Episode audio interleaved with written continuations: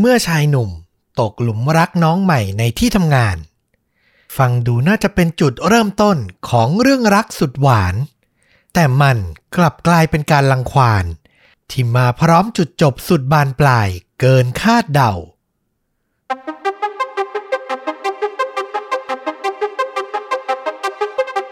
สวัสดีครับ สวัสดีครับ เรื่องจริงยิ่งกว่าหนังพอดแคสต์นะครับ จากช่องชนดูดะอยู่กับต้อมครับ แล้วก็ฟลุกครับ กับหนึ่งเรื่องจริงสุดเข้มข้นจนถูกนำไปสร้างเป็นภาพยนตร์นะครับผม วันนี้นี่ผมบอกเลยว่า เรื่องราวของผมเนี่ยเปิดมานะ ฟังดูน่ารักมาก น่ารักเลยนะใช้คำว่าน่ารักนะคือฟังแบบช่วงต้นนี่คุณจะนึกว่ากำลังจะเล่าเรื่องราวแบบโรแมนติกคอมเมดี้ให้ฟังหรือเปล่าอ๋อแต่ลงเอยเป็นอย่างอื่น จะบอกเลยไหมว่าเป็นแนวไหน ให้คำเดียวเลยที่สุภาพสตรีทุกคนน่าจะกลัวมาก stalker อ๋อโอ้โอ้น่าสนใจน่าสนใจ จริง ๆ ก็เกิดอะไรที่เนาะอเมริกาก็มีญี่ปุ่นนี่ก็ดัง ใช่กับการที่เป็น stalkerกอร์นะก็คือคลั่งไคล้คนคนหนึ่งคอยติดตามชีวิตเขาอยากเข้าไปอยู่ในชีวิตเขามากอืมๆนะครับ แต่เรื่องเนี้ยที่เรานำมาเล่าเนี่ยส่วนหนึ่งก็คือ เรารู้สึกว่าบทสรุปมันไปไกลมากๆเลยอืมไกลจนแบบน่ากลัวจริง ๆ นะครับ เลยอยากให้ฟังกัน ก็ พาคุณผู้ฟังกับฟลุกย้อนไปในเดือนเมษายน ปี 1984 ที่เมืองซันนิเวล รัฐแคลิฟอร์เนีย สหรัฐอเมริกานะครับ หญิงสาวเจ้าของเรื่องของเราในวันนี้มีชื่อว่าคุณลอร่าแบล็กในปี 84 นั้นน่ะ เธออายุแค่ 22 ปีเอง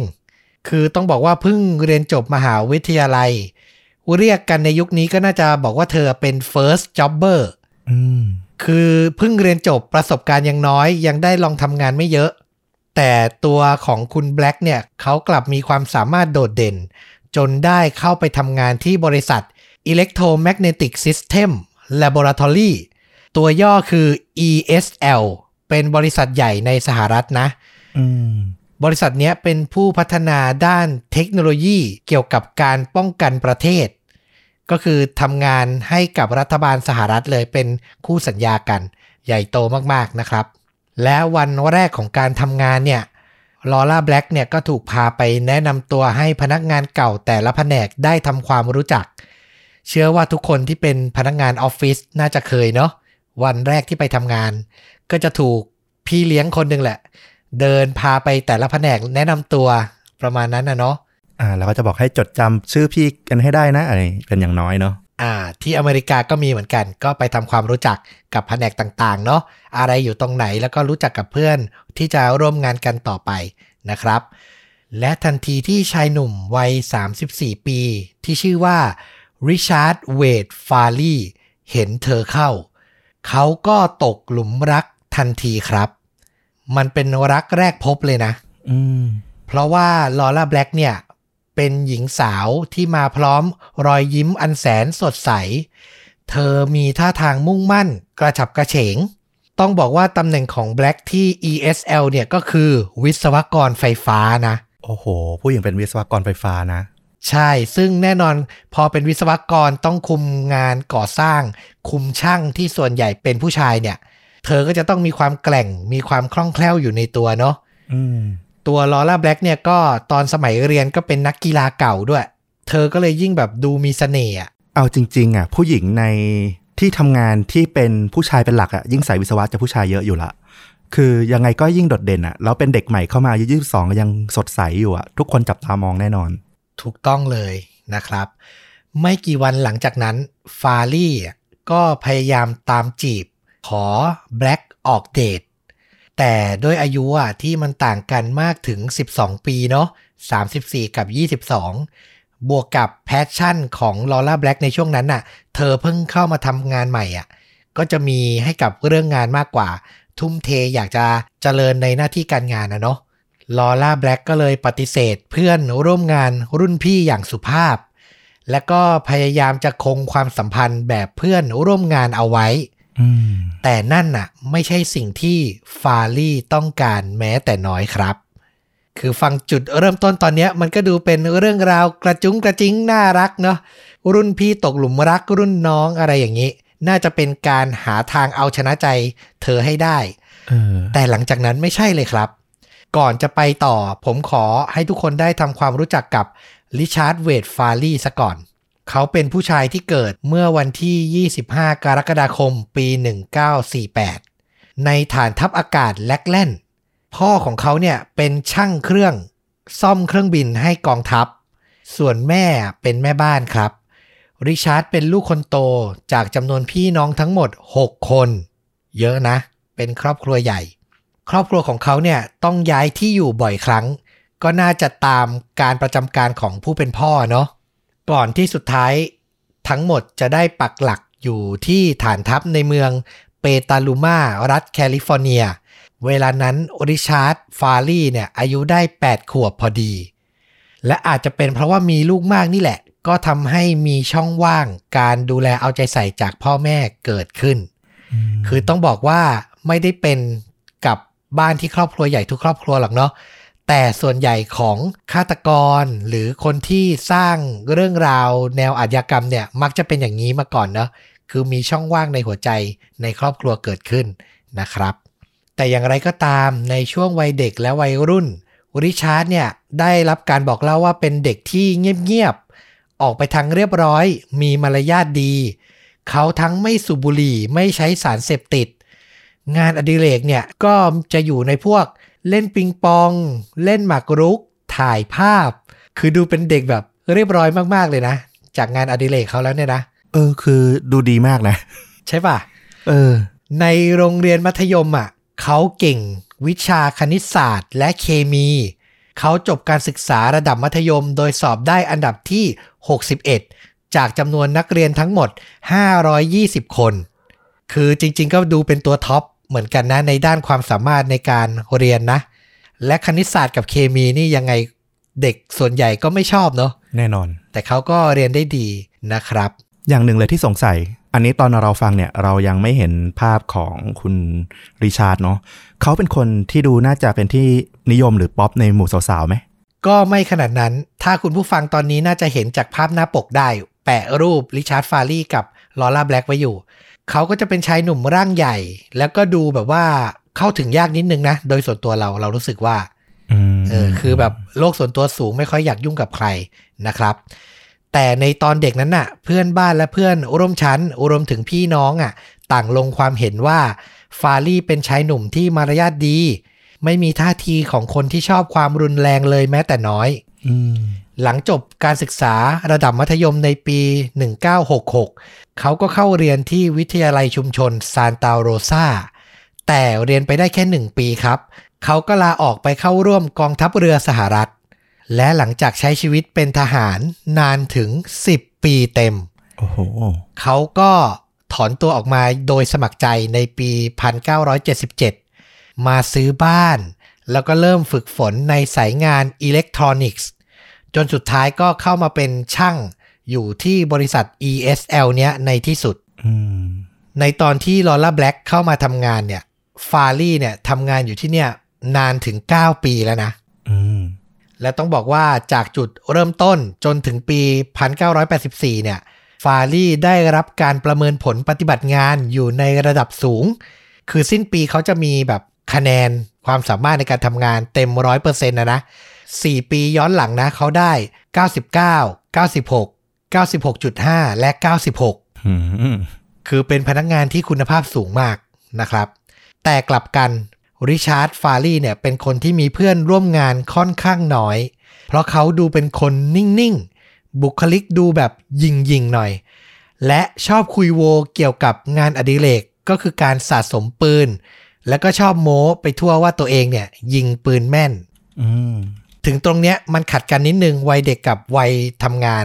เราว่าประสบการณ์ในการอยู่ในกองทัพการเป็นทหารน่ะอาจจะหล่อหลอมให้สุดท้ายเขากลายเป็นคนที่มีลักษณะบุคลิกอีกแบบหนึ่งอืมกลับมาต่อที่เรื่องราวของลอร่าแบล็กหลังจากที่เธอปฏิเสธฟารี่ไปเนี่ย เขาก็ไม่รีรอที่จะเริ่มแผนการขั้นถัดไป เขานำการ์ดอวยพรและของขวัญมาวางให้แบล็กที่โต๊ะอะบ่อยครั้ง บางครั้งอะเป็นขนมปังที่เขาอบเองนะ คือเอามาวางให้หญิงสาวที่ชอบที่โต๊ะนะอืมนอกจากนั้นยังไม่พอครับ เขายังหมั่นโทรศัพท์มาที่โต๊ะทำงานของแบล็กวันละหลายรอบ โดยไม่ได้มีธุระอะไรเลย แค่เพียงโทรมาและถามเธอว่าเธอกำลังทำอะไรอยู่ แค่นั้น เออต้อมตอนเนี้ยเรามีภาพในหัวเป็นอะไรรู้ป่ะอืมเป็นหนังแบบแฟนเดย์อะอืม พระเอกอย่างพี่เต๋อใช่ไหมหนุ่มเนิร์ดเออพี่เต๋อหนุ่มเนิร์ดแบบแอบชอบสาวอะไรอย่างเงี้ยเอออือมแต่ว่าที่มันเริ่มเยอะก็คือ แค่ของขวัญไม่พอตอบปฏิเสธแล้วนะ ก็ยังแบบหมั่นโทรมาถามว่าทำอะไรอะไรอย่างเงี้ย คือฝ่ายหญิงอะเขาปฏิเสธไปแล้วแล้วเขาโฟกัสกับงานอะ บางทีมันต้องเรื่องการละเทศะนิดนึงถูกไหมอืมอืมแค่โทรมาถามว่าทำอะไร อยู่ที่ทำงานก็คือต้องทำงานอะนึกออกปะ คือน่าจะแบบระวังแล้วก็พอดี นิดนึง เราว่าเขาเข้าหาผู้หญิงไม่เป็นด้วยนะ เท่าที่ฟังมา เหมือนเขาไม่ไม่ไม่มีความฉลาดทางอารมณ์ในการปฏิสัมพันธ์กับเพศตรงข้ามหรือเปล่า ไม่แน่ใจ อืม เราว่ามีความเป็นไปได้นะครับ ถึงตอนเนี้ยฟารี่อะตื้อหนักจนแบล็กอะเริ่มไม่ happy แล้วมันกำลังจะข้ามเส้นจากความชื่นชอบ ความตกหลุมรักเนี่ย กลายเป็นความคลั่งไคล้และหมกมุ่นอืม ต่อมาฟารี่อะก็เป็นอย่างนั้นจริง ๆ ครับ เขาถึงกับเข้าร่วมเรียนเต้นแอโรบิก ในชั้นเรียนที่แบล็กอะเข้าร่วมเป็นประจำหลังเลิกงาน โอ้โห ผู้ชายตัวใหญ่ ๆ คนหนึ่งอะ เข้าไปเต้นแอโรบิกอะเพื่อหวังจะใกล้ชิดอะ ตอนเนี้ยภาพเราเปลี่ยนละ เราไปนึกถึงหนังแบบพวกแจ็คแบล็กแนวตลกไปเลยอะตัวอ้วนๆมาเต้นแอโรบิกอะเออ คือนึกภาพตามมันดูเป็น comedy นะเออแต่มองอีกมุมหนึ่งนะฟลุก มันหมายความว่าฟารี่อะเริ่มติดตามชีวิตของแบล็กไม่ใช่แค่ระหว่างทำงานนะ แต่หลังเลิกงานเนี่ย เขาก็เริ่มตามเธอไปแล้ว จนรู้ว่าเธอใช้ชีวิตอย่างไร นึกออกปะเออจริง มันเริ่มก่อความหวาดกลัวให้กับตัวลอร่าแบล็กแล้วเหตุการณ์ก็ยิ่งทวีความรุนแรงมากขึ้นไปอีก ฟารี่แอบเข้าไปยังแผนก HR ของบริษัท เพื่อขโมยข้อมูลส่วนตัวของแบล็กโอ้โห ทั้งที่อยู่ปัจจุบันและเบอร์โทรศัพท์ จากนั้นเขาเริ่มขับรถไปแอบดูเธอที่บ้านครับ ยังไม่พอนะ เขายังแทรกซึม เข้าไปพูดคุยกับพนักงานที่แผนกดูแลทรัพย์สินของบริษัท เพื่อหาช่องว่าง แล้วแอบนำกุญแจล็อกเกอร์ของแบล็กอะมาปั๊มเก็บไว้เองอีกหนึ่งชุด โอ้โห น่ากลัวมากเลย เราต้องนึกภาพแบบพวกทางตะวันตกนิดนึงอะแบบฝรั่งนิดนึง อย่างโรงเรียนมัธยมหรือที่ทำงานบางที่เนี่ยก็จะมีแบบตู้ล็อกเกอร์ให้เก็บของใช่ไหมเออ นึกภาพแบบนั้น ใช่เลยนะครับ แล้วหลังจากนั้นพอได้กุญแจมาฟารี่ก็มักจะแอบไขกุญแจ ดูสิ่งของส่วนตัวในล็อกเกอร์ของแบล็กอยู่เสมอ เพื่อจะได้รู้ว่าเธอชอบหรือไม่ชอบอะไร มันทำให้เขาเริ่มมโนไปเองว่าเขารู้จัก และสนิทสนมกับแบล็กมากขึ้น สถานะของเขาตอนนี้เปลี่ยนจากเพื่อนร่วมงานผู้แอบชอบนะ กลายเป็นสตอกเกอร์ไปโดยสมบูรณ์แบบแล้วมันมีหลายสถานการณ์มาก ๆ ที่บ่งบอกถึงการตามรังควานที่เลวร้าย เช่นครั้งหนึ่ง ฟารี่ โทรศัพท์ไปที่โต๊ะทำงานของแบล็กนะ จริง ๆเขาก็โทรประจำไปแทบทุกวันอย่างที่บอก แต่ครั้งเนี้ยเขาโทรไปแล้วมีเพื่อนร่วมงานคนอื่น รับสาย ฟารี่ก็ฝากข้อความกับเพื่อนร่วมงานคนนั้น บอกเป็นรายละเอียดอะว่าเขาอยากจะชวนแบล็กออกไปเดทบอกทั้งวันเวลาทั้งสถานที่ แต่เมื่อต่อมาแบล็กไม่ตอบกลับ ฟารี่ก็คิดไปเองว่านั่นน่ะ คือการตอบตกลงอืมคือเธอไม่ปฏิเสธก็คือตกลงเนี่ยเหรอ ใช่ คิดไปเองมโนไปเองอะ่ะ เมื่อถึงวันเวลาที่นัดใช่ไหม เขาก็ไปโผล่ที่หน้าบ้านของเธอ ยืนกดออดแต่งตัวหล่อเลย หุย น่ากลัวแล้วใช่ปะเริ่มรู้สึกแล้วนะ เออ เมื่อแบล็กเห็นอย่างนั้นน่ะ เธอก็ตกใจกลัว แล้วก็ขอให้ฟารี่อะกลับบ้านไป เขาอะก็ยังให้ความหวังตัวเองนะ และมองว่ามันเป็นการหยอกเย้าเล่นสนุกที่แบล็กอะกระทำต่อตัวเขาเท่านั้น อืม คือเชื่อว่าสักวันน่ะ ต้องชนะใจเธอได้อะ ครั้งนี้เธออาจจะยังเหนียมอาย แต่เธอก็เริ่มมีท่าทีกับเขาแล้วล่ะ คือมันจินตนาการไปเองทั้งหมดเลยอะ เรื่องราวเป็นอย่างเงี้ยยาวเลยฟลุกจากปี 1984 ข้ามไปจนถึงปี 1985 โอ้โหเป็นปีนะ โทรศัพท์ วางของขวัญ แอบติดตามเธอไปจนถึงบ้านนะครับ จนในที่สุดลอร่าแบล็กก็ทนไม่ไหว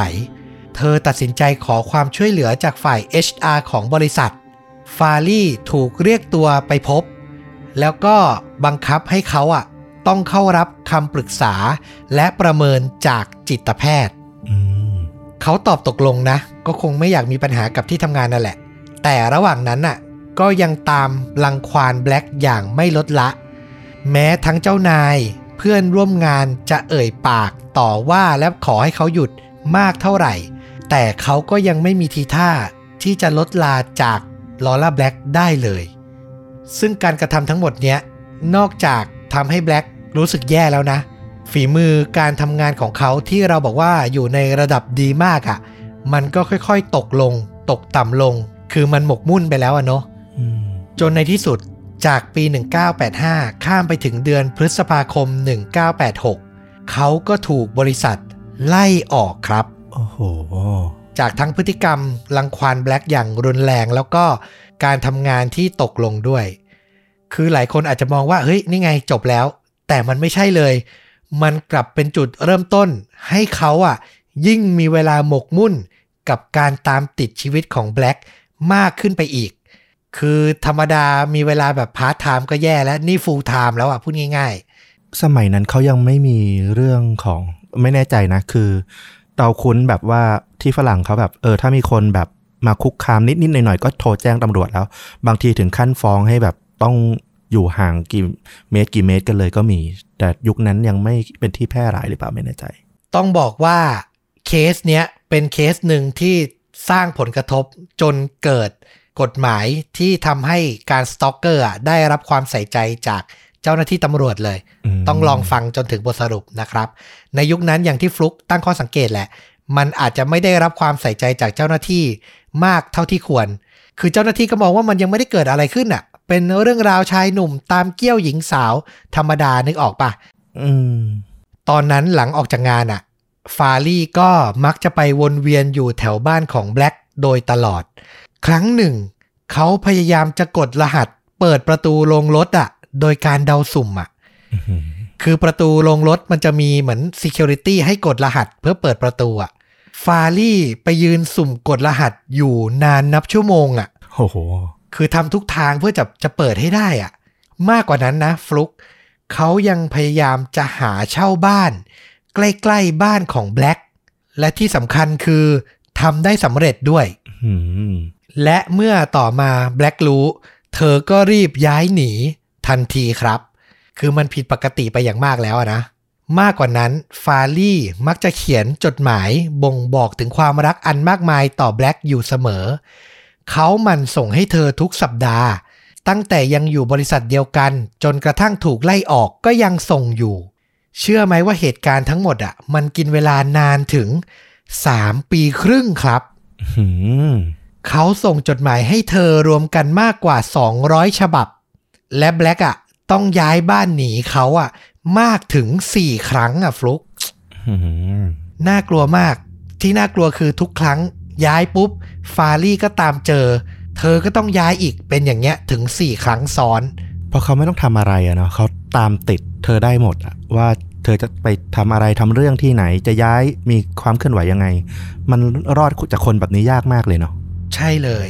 แม้ภายหลังในปี 1986 เขาจะต้องเสียงานนะ แถมยังมีเรื่องฟ้องร้องจากสรรพากร ที่เข้ามาสืบสวนในคดีหนีภาษีกับเขาด้วยนะ คาดว่าจะต้องใช้หนี้อะอีกหลายหมื่นเหรียญคือเรื่องตัวเองก็ยุ่งนะ แต่นั่นก็ไม่ทำให้ฟารี่อะหยุดลังควานแบล็กได้เลย เรื่องราวดำเนินไปจนถึงเดือนมกราคมปี 1988 วันหนึ่งครับแบล็กเดินมาขึ้นรถในโรงรถที่บ้านของตัวเอง แล้วก็พบกับสิ่งของปริศนามาพร้อมกระดาษโน้ต แน่นอนว่ามันมาจากริชาร์ดฟารี่ แต่น่าตกใจคือสิ่งของที่ว่านั่นน่ะ มันเป็นกุญแจบ้านของเธอ ที่เขาแอบนำไปปั๊มไว้อีกหนึ่งดอกอะโอ้โหคือหนักมากอะ่ะ เอามาวางในโรงรถเหมือนแสดงให้เห็นว่า นี่ไง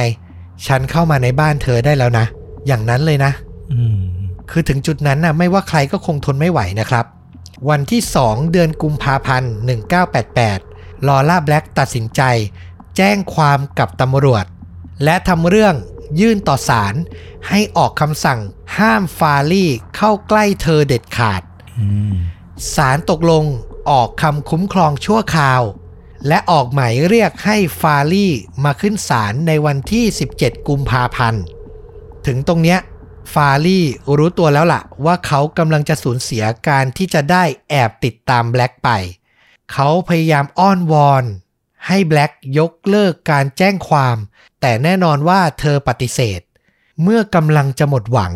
ฟาลี่ก็เริ่มเตรียมการบางสิ่งที่ไม่มีใครคาดคิดครับ วันที่ 9 กุมภาพันธ์ เขาตัดสินใจเดินเข้าไปในร้านขายอาวุธปืน เพื่อขอซื้อปืนลูกซองและกระสุน แต่จากการที่เขามีหมายสารมีคำสั่งติดตัวเนี่ยนะอืมมันทำให้ร้านอาวุธปืนอะ ไม่สามารถขายให้กับเขาได้อืมถัดไปครับ วันหนึ่ง 10 กุมภาพันธ์ ฟาลี่ก็หอบหลักฐานไปหาทนายของแบล็กเพื่อยืนยันว่าเขามีความสัมพันธ์ใกล้ชิดกับเธอมาเป็นเวลานาน หลักฐานก็มีทั้งกระดาษข้อความที่ส่งหากันเพื่อพูดคุย ใบเสร็จ ร้านอาหาร บันทึกการโทรศัพท์ ซึ่งแน่นอนว่าทั้งหมดมันมีอยู่แล้วล่ะ เพราะมันเป็นเขาฝ่ายเดียวที่ทำมาตลอด 4 ปีอะเนาะ3ปีครึ่งอะอืมทนายอะก็เห็นแล้วล่ะ ฟังฟารี่เล่าแล้วล่ะ แต่ไม่ได้มีความเชื่อเลยแม้แต่น้อย เขาคิดว่ามันเป็นหลักฐานมโนทั้งหมด ทนายก็ยืนกรานว่าไปเจอกันในศาลนะครับ วันนั้นวันที่ 10 ต้องขึ้นศาลวันที่ 17 ฟารี่ก็ถูกทนายสั่งให้กลับบ้านไป เวลาก็ผ่านไปอีกจนถึงวันที่ 16 กุมภาพันธ์หนึ่งวันก่อนถึงวันขึ้นศาลวันนั้นเป็นวันที่ฟารี่ขับรถบ้านของเขา มาจอดที่ลานจอดรถของบริษัท ESL ที่เขาเคยทำงานอยู่อืมและลอร่าแบล็กก็ยังทำงานอยู่ที่นั่นนะครับ จากคำให้การในภายหลังอะ่ะ เขายืนยันว่าความตั้งใจแรกอะ่ะ คือเขาอยากจะมาดักรอแบล็กเพื่อจะขอให้เธอยกเลิกคำสั่งห้ามเข้าใกล้ และถ้าไม่สำเร็จ เขาบอกว่าเขาจะฆ่าตัวตายต่อหน้าเธออืมอืมแต่เหตุการณ์จริงมันไม่เป็นอย่างนั้นครับ เวลาประมาณบ่ายสามโมงลิชาร์ดฟารี่เปิดประตูเดินออกมาจากรถบ้าน พร้อมปืนพกสองกระบอก บวกกับปืนไรเฟิลและปืนลูกซองอีกอย่างละหนึ่งกระบอกอืมคือต้องบอกว่าที่เราเล่าไปว่าเขาไม่ได้รับอนุญาตให้ซื้อปืนอะ แต่ด้วยความเป็นทหารเก่า และเป็นคนที่มีงานอดิเรกคือสะสมปืนไง คือจริง ๆอะเขามีอาวุธอยู่แล้วอืมนอกจากนี้การแต่งกายของเขานะ เขายังใส่เสื้อเกราะกันกระสุน บวกกับถุงมือและที่อุดหู พูดง่าย ๆ นึกภาพ คนคนหนึ่งที่แบบแต่งตัวเหมือนจะไปออกรบอะทำให้สิ่งที่เขาบอกว่าจะฆ่าตัวตายนี่มันยิ่งแบบดูห่างไกลไปมากเลยนะ ไม่ใช่เลยถูกไหมอืมใส่เสื้อเกราะกันกระสุนถุงมือที่อุดหูสะพายปืนไรเฟิลถือปืนลูกซอง แถมมีปืนพกอีกสองกระบอกอะ่ะ นี่คุณจะมาทำอะไรทุกอย่างมันชัดเจนอยู่แล้วใช่ไหมอืมและหลังจากนั้นเหตุการณ์ที่ไม่น่าเชื่อก็เปิดฉากขึ้นครับ ฟาลี่ เริ่มจากการยิงประตูกระจกหน้าออฟฟิศจนแตก เพราะว่าเขาอะไม่มีบัตรผ่านสแกนที่จะเข้าได้ หลังกระจกหน้าประตูแตก เขาก็เดินเข้ามาด้านใน ก่อนจะเริ่มกลาดยิงปืนลูกซอง แบบไม่เล็งเป้าอะ คือใครผ่านไปผ่านมาก็ยิงหมดอย่าลืมนะว่าพวกเขาที่อยู่ในสำนักงานตอนนี้คือเหล่าพนักงานที่หลายคนน่ะ ก็เคยรู้จักและเป็นเพื่อนร่วมงานของฟารี่นี่แหละ อืมเขายิงปืนใส่คนเหล่านั้นอย่างไม่ยัง้ง สถานการณ์เป็นไปแบบชุลมุน จากนั้นฟาลี่เริ่มเดินไปยิงปืนไปจนมาถึงชั้นสองซึ่งเป็นที่ตั้งของห้องทำงานของลอร่าแบล็กเมื่อมาถึงประตูหน้าห้องอะ ฟารี่กับแบล็กก็สบตาและประจันหน้ากันชั่วขณะหนึ่ง มันเป็นวินาทีที่แบล็กอะ รู้แล้วล่ะว่ามีเหตุการณ์นี้เกิดขึ้น เธอพยายามจะพุ่งไปปิด และล็อกประตูห้องทำงาน จนได้เผชิญหน้ากับเขาอืมเธอล็อกห้องได้สำเร็จนะ แต่ฟารี่อะก็ใช้ปืนลูกซอง ยิงที่ประตูทันทีอืมแล้วนึกออกไหมว่าแบบแบล็กก็อยู่ตรงนั้นคือหวังผลสองต่ออะกระสุนน่ะทำลายล็อกของประตู แล้วก็เฉียดแบล็กไปเพียงนิดเดียวครับ เธอยังไม่โดนนะอืม แต่หลังจากนั้นน่ะฟารี่ก็พุ่งเข้าไปในห้อง และยิงแบล็กซ้ำอีกครั้งอืมคราวนี้กระสุนพุ่งเข้าร่างของเธอ แล้วเธอก็นอนแน่นิ่งไป ฟารี่ยืนมองร่างที่จมกองเลือดของแบล็กอยู่ชั่วครู่ หลังจากนั้นเขาไม่หยุดนะ เขากลับไปเดินเปิดฉากยิงบริเวณอื่นต่อทั่วทั้งบริษัทอะอืมคือ ตอนแรกที่อ่านเราเข้าใจว่าเป้าหมายเขาคือคนเนี้ยคือหญิงสาวที่ปฏิเสธรักเขาคนเดียว ยิงแล้วก็น่าจะหยุด แต่มันไม่ใช่เลยครับ มันคือการขาดสำนึก ขาดความคิด ขาดสติทุกอย่างแล้วอะอืมความรุนแรงก็ดำเนินต่อไป ไม่นานหลังจากนั้นหน่วยสวาดก็ลงพื้นที่ แต่ฟารี่ก็ยังคงปฏิเสธที่จะมอบตัว เขาเปลี่ยนที่ซุ่มจากห้องสู่ห้อง เพื่อยิงสกัดเหล่าเจ้าหน้าที่ที่หวังจะบุกเข้ามาอืมถึงตอนนั้นน่ะ เหล่าพนักงานที่ติดค้างอยู่ในตึก ถ้าใครใกล้ทางออกก็ออกไปได้ รีบออกอืมแต่คนที่ติดอยู่ชั้นที่สูงกว่านั้นอะ ก็พยายามหลบอยู่ในห้อง หรือในมุมมืดที่ลับที่สุด โดยหวังว่าฟารี่จะไม่เห็น เวลาผ่านไป5ชั่วโมงเต็ม ที่เจ้าหน้าที่อะ พยายามโทรเข้าสำนักงานและเจรจาให้ฟารี่มอบตัวครับ 5 ชั่วโมงแห่งความกดดันนะ สุดท้ายฟารี่ก็ยอมที่จะจำนนหลังตำรวจรับปากว่าจะจัดหาแซนด์วิชกับน้ำโซดาจากร้านโปรดของเขาอะ มาให้คือเหมือนพยายามรีแลกซ์คนร้ายแหละ และสุดท้ายเขาก็ยอมนะครับ ในที่สุดเหตุการณ์ก็สงบลง โดยมีสิ่งหนึ่งที่ฟารี่ไม่รู้ก็คือ ลอล่าแบ็กรอดชีวิตครับ โอ้โห กระสุนจากปืนลูกซองของเขาอะเฉียดเข้าบริเวณไหล่ แต่เลือดมันออกมาก จนทำให้เธอหมดสติ ล้มลงกับพื้น และทำให้ฟารี่อะคิดว่าเธอตายแล้วไง ถือเป็นโชคดีนะ อันนี้เธอได้รับการช่วยเหลือค่อนข้างเร็วหรือเปล่าหรือว่าเลือดไหลมาห้าชั่วโมง อันนี้ก็โหดเหมือนกันนะ ต่อมาเมื่อเธอฟื้นฟลุก เธอก็พยายามห้ามเลือด ซะก่อนจนสำเร็จอืมอืมอืมเออโชคดีไปว่าเธอยังปฐมพยาบาลตัวเองได้ และหลังจากนั้นน่ะ เธอก็หลบอยู่ในห้องที่มิดชิดกับเหล่าเพื่อนร่วมงานคนอื่นๆ จน 5 ชั่วโมงนี่แหละ เธอก็ถูกตำรวจนำตัวออกมาได้อย่างปลอดภัย แม้จะได้รับบาดเจ็บนะครับ โชคดีมากเนาะอืม ไม่งั้นยิ่งน่าเศร้าไปใหญ่เลย ใช่ บทสรุปของเหตุการณ์ในครั้งนี้ มีผู้เสียชีวิตทั้งสิ้น 7 คนอื้อหือ บาดเจ็บ 4 คน รวมลอร่าแบล็กด้วยนะ มีรายงานบอกว่าฟารี่อะ ยิงปืนไปทั้งหมด รวม 98 นัดอื้อหือสำหรับเรานะ เราว่ามันเป็นโชคดีในโชคร้ายเลย ที่แบบจำนวนผู้เสียชีวิตอะไม่ได้เยอะมากไปกว่านี้ คือมี 7 คนนะครับ หลังวันเกิดเหตุมา 1 วัน 17 กุมภาพันธ์ ก็เป็นวันขึ้นศาลเนาะจะไต่สวนคดีการ stalker อะเนาะอืม ผู้พิพากษาในวันนั้นอย่างคุณลูอิสคิทเทิลก็ออกคำสั่ง ห้ามฟารี่เข้าใกล้แบล็กอย่างเป็นทางการ พร้อมกับคำพูดในศาลที่เขาพูดว่า pieces of paper do not stop bullet อืมคือผู้พิพากษาออกประกาศแหละ เป็นจดหมายบังคับใช้อะเนาะแต่เขาก็รู้แหละว่า ไอชิ้นจดหมายแค่เนี้ย มันหยุดกระสุนหยุดความรุนแรงที่เพิ่งเกิดขึ้นไปอะไม่ได้ครับ คือช้าไปอะเนาะหรือต่อให้เร็วกว่าเนี้ยเราว่ามันก็ไม่ได้เปลี่ยนแปลงอะไรอะ อืม ก็จริงนะ หลังจากนั้นก็เป็นการว่าความ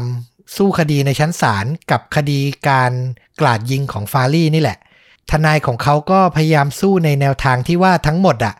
มันเป็นการกระทำเพราะอารมณ์ชั่ววูบ ฟารี่ไม่เคยมีประวัติใช้ความรุนแรงมาก่อน และเชื่อได้เลยว่าจะไม่ทำอย่างนี้อีก นี่คือสิ่งที่ทนาย ว่าความสู้อะนะอืมแต่อายการก็แย้งด้วยหลักฐานที่แสดงให้เห็นว่าฟารี่อะตามรังควานแบล็กมานานนับปี และความพยายามที่เขาอะเข้าไปร้านอาวุธหนึ่งสัปดาห์ก่อนเหตุการณ์ ที่เราบอกว่าเขาซื้อปืนไม่ได้อะอืมมันก็ชี้ชัดอยู่แล้วว่าทั้งหมดอะมันคือความตั้งใจที่จะก่อเหตุอยู่แล้วครับ การสู้กันบนชั้นศาลก็ดำเนินถึงวันที่ 2 ตุลาคมปี 1991 ฟารี่ก็ถูกศาลตัดสินให้รับโทษประหารชีวิตอืมแต่อย่างที่รู้ๆกันเนอะที่สหรัฐอเมริกาการประหารมันหยุดมาแบบ 10-20 ปีแล้ว ฟารี่ก็อยู่ในคุกมา จนถึงเดือนกรกฎาคมปี 2009 เขาก็พยายามยื่นขอลดโทษ แต่ก็ยังถูกปฏิเสธอยู่นะอืมจนมาถึงปัจจุบันปี 2021 เขาก็ยังคงอยู่ในเรือนจำซานเควินติน เพื่อรอรับโทษประหารชีวิตต่อไปในวัย 73 ปีครับ คือยังไม่เสียชีวิตนะ ยังอยู่มาถึงตรงนี้ ตอนนี้โทษก็ยังเท่าเดิมใช่ไหมหมายถึงว่าไม่ได้มีการลดหย่อน ใช่ยังเป็นโทษประหารชีวิตอยู่ แต่แค่เมื่อไหร่ จะมีโทษประหารชีวิตอีกไหม ก็ยังเป็นที่ถกเถียงต่อไปอะเนาะอืมอืมอืมสำหรับลอร่าแบล็กหลังเหตุการณ์อะเธอต้องรักษาตัวอยู่ในโรงพยาบาลนานถึง 19 วัน โดยระหว่างนั้นฟารี่ยังเขียนจดหมายส่งให้เธอจากในคุกนะ โอ้โห เขาส่งมาบอกว่า เธอชนะแล้ว คือมันเป็นถ้อยคำแบบประชดประชันแหละ แต่สำหรับเราส่วนตัวก็รู้สึกว่า เออ เธอชนะจริง ๆ คือหลังจากนั้นเธอก็กลับมา พยายามทำตัวเข้มแข็งนะ และก็ใช้ชีวิตเป็นปกติทำงานให้ ESL ต่อมาอีกหลายปี แม้จะต้องแบกรับความรู้สึกผิด ที่มีส่วนทำให้เพื่อนร่วมงานเสียชีวิตไปถึง7คน คือส่วนตัวเราเราเชื่อว่ามันไม่ใช่ความผิดเธอเลยอืมคือคนอย่างฟารี่อะ ถ้าไปตกหลุมรักใครอะก็จบอย่างนี้เท่านั้นอะ แต่แค่เธอเป็นหนึ่งในเหยื่อที่โชคร้ายเท่านั้นเอง จริง และอย่างที่เราบอกไปสุดท้ายผลจากเหตุการณ์ครั้งเนี้ย ก็ทำให้รัฐแคลิฟอร์เนีย ออกกฎหมาย คุ้มครองผู้ที่ถูกเหล่า stalker คุกคามโดยเฉพาะ คือเป็นเหตุการณ์ตัวอย่างเลย ที่ทำให้รัฐรู้ว่าไม่ได้ละต้องคุ้มครองคนที่ถูกติดตามมากกว่านี้แล้วแล้วก็ทำให้ปัจจุบันอะคนที่โดนคุกคามจาก stalker ก็ได้รับความสนใจใส่ใจจากเจ้าหน้าที่มากขึ้นแบบมีนัยยะสำคัญเลยเนาะมีประวัติมาแล้วอะเนาะใช่ ทุกวันเนี้ยเราไม่ปล่อยปละละเลยละคือเราไม่ได้พูดว่าโอ้ย เขาก็แค่ชอบนะมันยังไม่ได้มีอะไรรุนแรงนะและเราไม่คิดอย่างนั้นกันแล้วส่วนใหญ่เห็นความสำคัญและว่าต้องโปรเทคคนที่ถูกสต็อกเกอร์คุกคามก่อนอืมอืมโดยเฉพาะในสหรัฐอเมริกาเนาะเคสของเธอก็เป็นบทเรียนสำคัญบทเรียนหนึ่งเลย จริง ๆ เท่าที่ฟังมาเอาจริง ๆ แล้วว่าเขาก็จัดการปัญหาได้ดีระดับหนึ่งแล้วอยู่แล้วนะเท่าที่ฟังนะ ทาง HR ทางบริษัท รับทราบว่ามีการคุกคามกันในที่ทำงาน ก็มีการให้ไปปรึกษากับจิตแพทย์ก่อนด้วยนะ นี่คือเขาแบบดูเป็นลำดับที่ดูแบบดูชัดเจนดีนะ แต่ว่าเราก็รู้สึกว่ามันพลาดกันตรงที่ที่ความเข้มข้น ความใส่ใจเข้มข้นนั่นแหละว่าเออสุดท้ายแบบ ประเมิน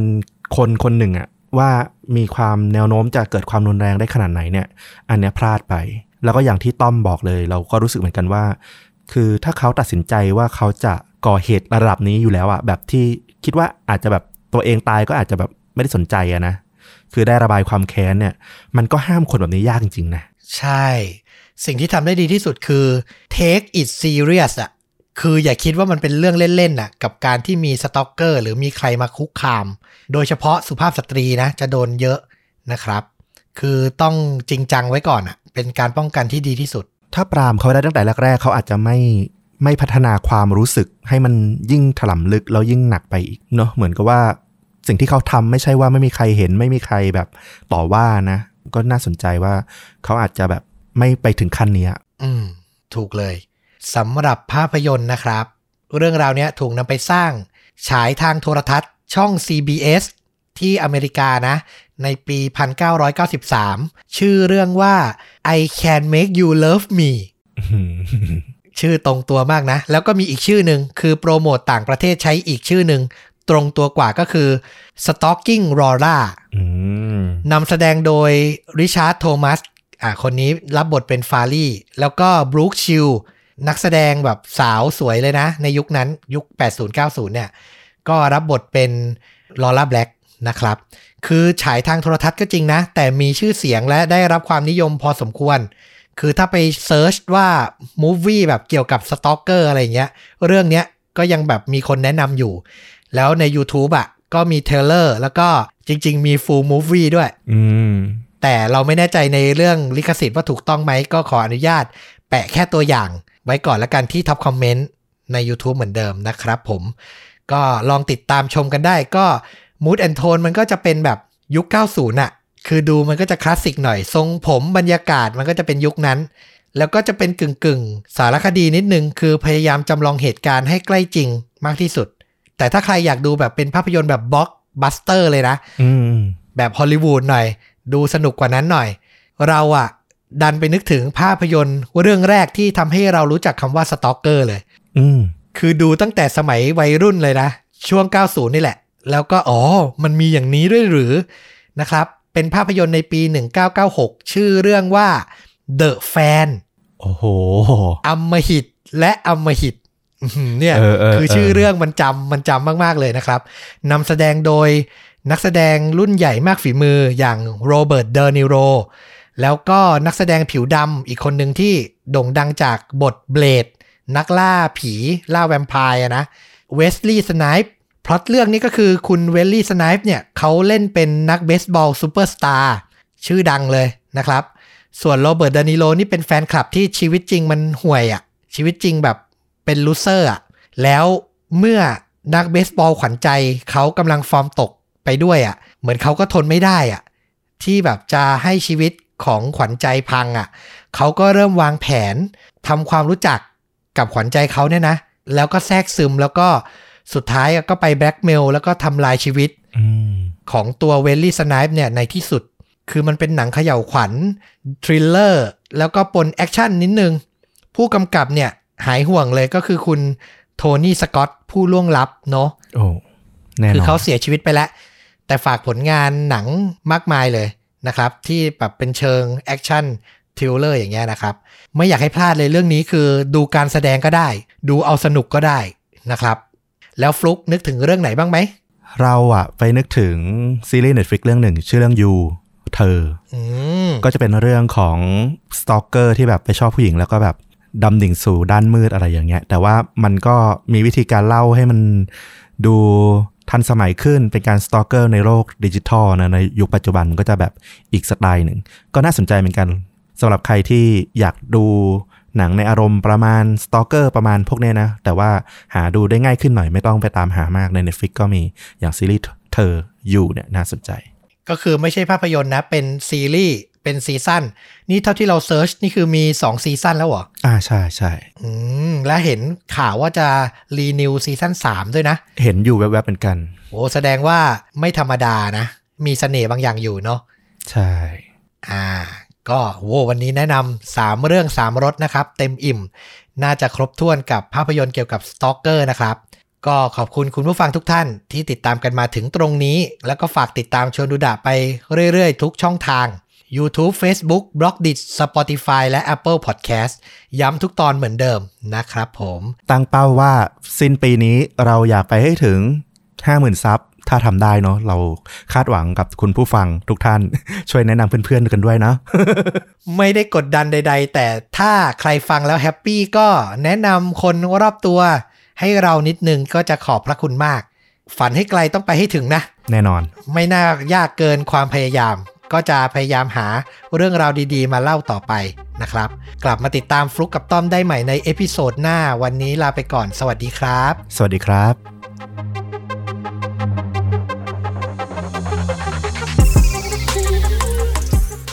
ความรัก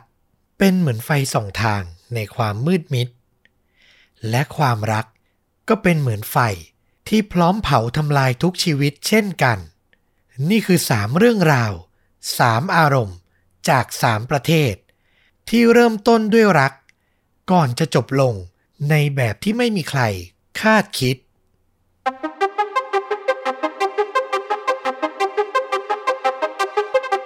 สวัสดีครับ สวัสดีครับ เรื่องจริงยิ่งกว่าหนังพอดแคสต์นะครับ จากช่องชนดูดะอยู่กับต้อมครับ แล้วก็ฟลุกครับ กับหนึ่งเรื่องจริงสุดเข้มข้น จนถูกนำไปสร้างเป็นภาพยนตร์นะครับ วันนี้จะพูดว่าหนึ่งเรื่องจริงก็ไม่ได้ เพราะว่าเตรียมมามากกว่าหนึ่งอืมแสดงว่ามีหลายเรื่องคุมธีมเดียวกัน ใช่ธีมเดียวกันเลย เห็นชื่อคลิปแล้วอย่าคิดว่ามันน้ำเน่ามากนะ มันมีเหตุผลของมันอยู่ อืม เราตั้งใจจะตั้งชื่อคลิปนี้ว่า ไฟรักเพลิงแค้น โอ้โห ชื่อนี่ละครช่อง 8 ช่องวัน ช่อง 7 ช่อง 3 มากันเป็นแนวเลยแตแต่มันไม่ใช่เรื่องตบตีแย่งชิงกันอย่างนั้น มันยังมีความน่าสนใจของเหตุการณ์ฆาตกรรมและความสูญเสียที่ซ่อนอยู่ อยากให้ฟังกันทุกเรื่องนะครับผม อืมอืมอืมน่าสนใจมากแต่ก่อนจะเข้าสู่เรื่องราวขอย้ำกันอีกสักรอบนะครับ กับการสมัคร Membership ช่องชวนดูดะ เดือนละ 50 บาทนะครับ กดสมัครได้ผ่านปุ่มจอยสำหรับคอมพิวเตอร์แล้วก็ Android มือถือ Android นะครับ ส่วนใครใช้ iOS ก็กดลิงก์ใต้คลิปนี้นะครับ ใน description ได้เลย support ต้อมกับฟลุกนะครับ ให้ช่องเติบโตต่อไปนะครับผม แถมได้ฟังพอดแคสต์ตอนพิเศษด้วยเดือนละ 1 ตอนนะ เอาแหละ ขอไปเริ่มที่เรื่องแรกนะครับ วันนี้นี่จากที่ตอนที่แล้วฟลุกพาไปประเทศ แถบแอฟริกาไปแบบประเทศแปลกหน่อยนะเคนยาใช่ไหมๆใช่ เราก็เลยไปหามาบ้าง อยากไปที่ที่ไม่เคยไปบ้าง วันนี้ไปที่คูเวตโอ้ไม่คิดว่าจะมีเรื่องจากทางประเทศคูเวตเลยนะ ก็เป็นประเทศในแถบตะวันออกกลางเนาะค้าขายน้ำมันอะไรประมาณนั้นนะครับผมก็น่าจะเป็นที่รู้กันดีว่า ขนบธรรมเนียมประเพณีก็ยังค่อนข้างจะแบบชายเป็นใหญ่อยู่นะ อืม แล้วเหตุการณ์เนี้ยมันเกิดขึ้นวันที่ 15 สิงหาคม ปี 2009 ครับ ที่เมืองอัลจาฮารา ประเทศคูเวตนะ ในช่วงเวลาค่ำคืนของคืนนั้นเนี่ย เป็นช่วงเวลาแห่งการเฉลิมฉลอง เพราะว่ามีงานแต่งงานจัดขึ้นครับ ที่คูเวตนะ ประเพณีฉลองในงานแต่งงานจะแตกต่างจากที่ประเทศไทยหรือที่อื่นๆที่เราเคยเห็นนิดนึงอืมก็คือเขาอาจจะแยกฉลอง ระหว่างชายกับหญิงนะ ไม่ได้ฉลองด้วยกัน อ๋อ หมายถึงว่าทางฝั่งผู้ชายก็จัดงานของตัวเอง ผู้หญิงก็จัดงานของผู้หญิงอะไรอย่างเงี้ยเหรอ งานเดียวกันแต่ฉลองคนละที่ต้องแยกกัน คือจัดพร้อมกันด้วย ใช่เจ้าสาวแขกผู้หญิงและเด็กๆอะ จะฉลองกันอยู่ในเต็นท์จัดงานส่วนตัว อืม ก็คือพูดง่ายๆ คือผู้ชายกับผู้หญิงอะต้องกั้นกันนะแยกกัน โอเค แยกเพศ อ่า แต่ว่าเด็กเล็ก ๆ ทั้งชายทั้งหญิงก็จะมาอยู่ในเต็นท์ของผู้หญิงได้ประมาณนั้นนะครับ ผู้ชายก็จะรวมตัวกันเฉลิมฉลองอีกที่หนึ่ง ซึ่งในวันนั้นน่ะ ต้องบอกว่าเต็นท์ฉลองของเหล่าสุภาพสตรีเนี่ย มีคนอยู่นะ ถึงร้อยกว่าคนอือหือกำลังกินดื่มและสนุกสนานกันเต็มที่นะครับ แต่แล้วเหตุการณ์ไม่คาดฝันก็เกิดขึ้น เกิดเพลิงไหม้ลุกลามไปรอบเต็นท์อย่างรวดเร็ว และที่ทำให้สถานการณ์ยิ่งแย่คือ เต็นท์นั้นน่ะ มันมีทางเข้าออกแค่เพียงทางเดียวครับ อือหือนึกถึงซานติก้าผับอย่างนี้เลยนะ อืม ใช่เลยอย่างนั้นเลยนะครับ เมื่อทุกคนในเต็นท์นับร้อยชีวิตต่างตกใจ และพยายามหนีตายออกมาพร้อม ๆ กันน่ะ ก็ทำให้ทุกอย่างอะ ยิ่งโกลาหล ผู้คนเบียดเสียดเหยียบย่ำกันอยู่บริเวณปากทางออกซ้ำร้ายวัสดุที่ใช้ทำเต็นท์นะ ก็เป็นวัสดุไวไฟ น่ากลัวมากใช้เวลาแค่ 3 นาทีเท่านั้น เต็นท์ทั้งหลังก็วอดวายลงแทบทั้งหมดอะโหดร้ายมากนะครับ ในเบื้องต้นมีรายงานข่าวบอกว่ามีผู้เสียชีวิตคากองเพลิงทั้งหมด 42 รายอือหือและคิดดูนะครับ เป็นแค่สุภาพสตรีแล้วก็เด็กๆ แค่นั้นเลยนะ แล้วพอเวลาผ่านไปอะ ก็มีผู้เสียชีวิตระหว่างการรักษาตัวในโรงพยาบาลอะ เพิ่มอีก จนรวมกันได้ทั้งหมดนะ 57 ชีวิตที่สูญเสียไปในวันนั้นนะครับ รวมกับผู้บาดเจ็บอีกมากถึง 90 คนอื้อหือแล้วคิดสภาพนะ บาดเจ็บจากไฟไหม้นะ เราทุกคนรู้อยู่แล้วว่าบาดแผลมันรุนแรงแล้วแบบ มันแสดงออกมาให้เห็นได้มากขนาดไหนนะครับ ก็ต้องบอกว่าถือเป็นการสูญเสียครั้งยิ่งใหญ่ ที่ได้รับความสนใจไปทั่วคูเวตเลยทีเดียว พอหลังเหตุการณ์เกิดขึ้น แน่นอนว่าตำรวจก็ต้องเข้ามาทำการสอบสวน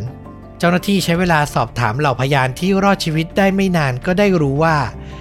ผู้ที่ก่อเหตุคือหญิงสาวที่มีชื่อว่านัสลายุสเซฟโมฮัมเหม็ดอัลเอเนซีอื้อหือชื่อยาวหน่อยนะอืมขออนุญาตเรียกสั้นๆว่านัสลานะครับ มีคนเห็นนัสลาเดินถือแกลลอนน้ำมัน ราดรอบๆงาน บริเวณรอบๆเต็นท์นะนะอืมตัวเธอเนี่ยเป็นหญิงสาววัยเพียง 23 ปี มีลูกชายสองคน วัย3ขวบและ5ขวบ คือดูเป็นแบบแม่ลูกสองธรรมดาที่ไม่ได้มีพิษภัยอะไรเลย นั่นน่ะสิ หลังตำรวจจับตัวเธอไปสอบสวนไม่นาน นัสลาก็รับสารภาพว่าเป็นคนจุดไฟเผาเต็นท์ทั้งหมดเองสำหรับแรงจูงใจนั้น มันเป็นเพราะว่างานแต่งงานในวันนั้นน่ะ เป็นงานแต่งงานของหญิงสาว วัยรุ่นคนหนึ่ง กับชายหนุ่มวัย 36 ที่มีชื่อว่าซาเยตซาฟิลีอืมซึ่งเป็นสามีของนาสลานั่นเองครับ อืม แรงจูงใจพอจะเดาได้เลยเหมือนกันตั้งแต่ฟัง อืม ซึ่งอย่างที่ทราบกันดีนะว่าในแถบตะวันออกกลาง ประเพณีจารีตอย่างหนึ่งก็คือ ผู้ชายสามารถมีภรรยาได้มากกว่าหนึ่งคน ก็อาจจะมากถึง 4 คนเนาะเท่าที่เราทราบกันมา และเนี่ยพูดง่าย ๆ คืองานแต่งงาน เพื่อรับภรรยาคนที่สองเข้ามาในครอบครัวอืมแต่เท่าที่จำได้เหมือนเขาจะต้องได้รับการยินยอมจากภรรยาคนแรกก่อนไม่ใช่เหรอเราไม่แน่ใจว่าเธอยินยอมด้วยความเต็มใจหรือเปล่าอืมเพราะว่าเธอมาให้การในภายหลังว่า สิ่งที่เกิดขึ้นเนี้ย มันทำให้เธอซึ่งก็มีลูกเล็กๆสองคนอยู่อะอืม นะครับ เธออะเจ็บปวดหัวใจ และสุดท้ายอะต้องการทำลายงานแต่งงานครั้งนี้ซะ คือไม่ว่าจะยินยอมหรือไม่อะสุดท้ายก็ทำใจไม่ได้อยู่ดีนะครับ อย่างไรก็ตามทั้งเจ้าบ่าวและเจ้าสาวในงานนะ ต่างปลอดภัยไม่ได้รับอันตรายใด ๆ เพราะระหว่างเกิดเรื่องอะทั้งสองไม่ได้อยู่ในเต็นท์นะครับอืมหลังคดีเข้าสู่ชั้นศาลอย่างที่บอกว่ามันได้รับความสนใจจากทั้งประเทศ ผู้คนทั้งเหล่าญาติของผู้เสียชีวิต รวมถึงประชาชนทั่วไปต่างพากันโกรธแค้นนัสลาเป็นอย่างมาก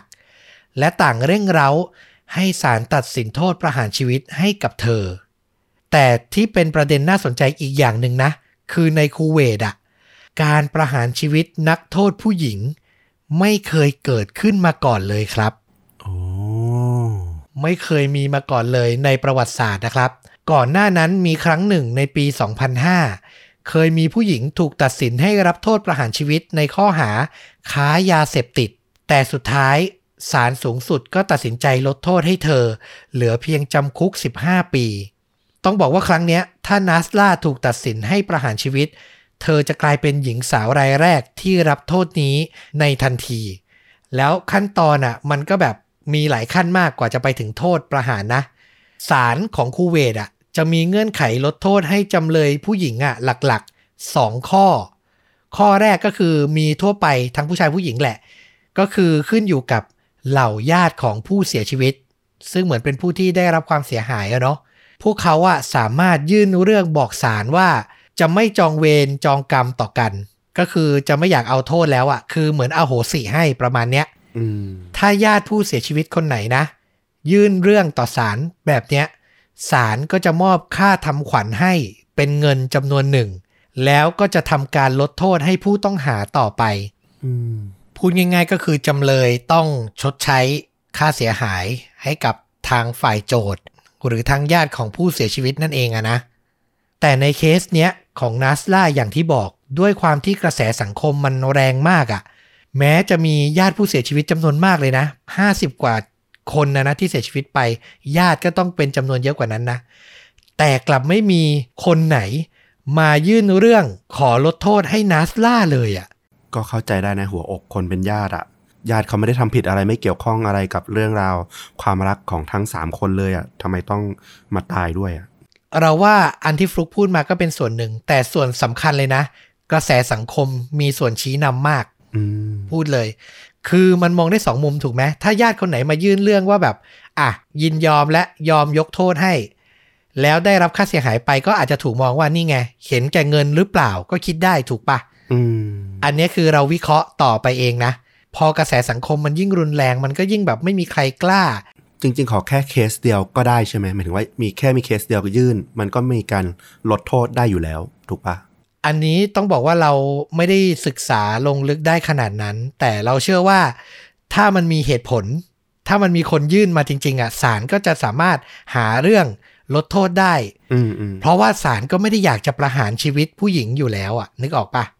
แต่พอไม่มีปุ๊บก็ต้องไปที่เงื่อนไขข้อต่อไป ซึ่งกฎหมายของคูเวตระบุไว้ว่า ถ้าผู้ต้องหาหญิงตั้งครรภ์น่ะ ศาลก็จะไม่ตัดสินให้รับโทษประหารชีวิตครับอืมเหมือนไม่อยากฆ่าชีวิตที่อยู่ในท้องอะนะนัสลาก็ให้การนะว่า ขณะที่กำลังขึ้นศาลอยู่เนี้ยเธอกำลังตั้งท้องลูกคนที่สามให้กับสามี พอดีเลย แต่ที่น่าตกใจมากคือหลังจากนั้นไม่นานครับ ระหว่างที่เธอจำคุกอยู่ในช่วงพิจารณาคดีเนี่ยนะ ก็ได้มีญาติของสามีนัสลา ที่ทำงานเป็นผู้คุมนักโทษอะไปพบเธอ และบังคับให้เธอรับประทานยาบางอย่าง ซึ่งในข่าวไม่ได้ระบุนะว่ายาตัวไหน แต่สุดท้ายผลที่เกิดขึ้นคือนัสลาแท้งลูกครับหืมและหลังจากเหตุการณ์นี้เกิดขึ้นน่ะ ญาติของสามีเธอคนเนี้ยก็ย้ายหนีออกจากเรือนจำที่นัสลาอยู่เนี่ยไปในทันทีครับ คือเราไม่รู้นะว่าการกระทำเนี้ย ญาติคิดเองอับอาย หรือมีสามีเป็นส่วนรู้เห็นเบื้องหลังหรือเปล่า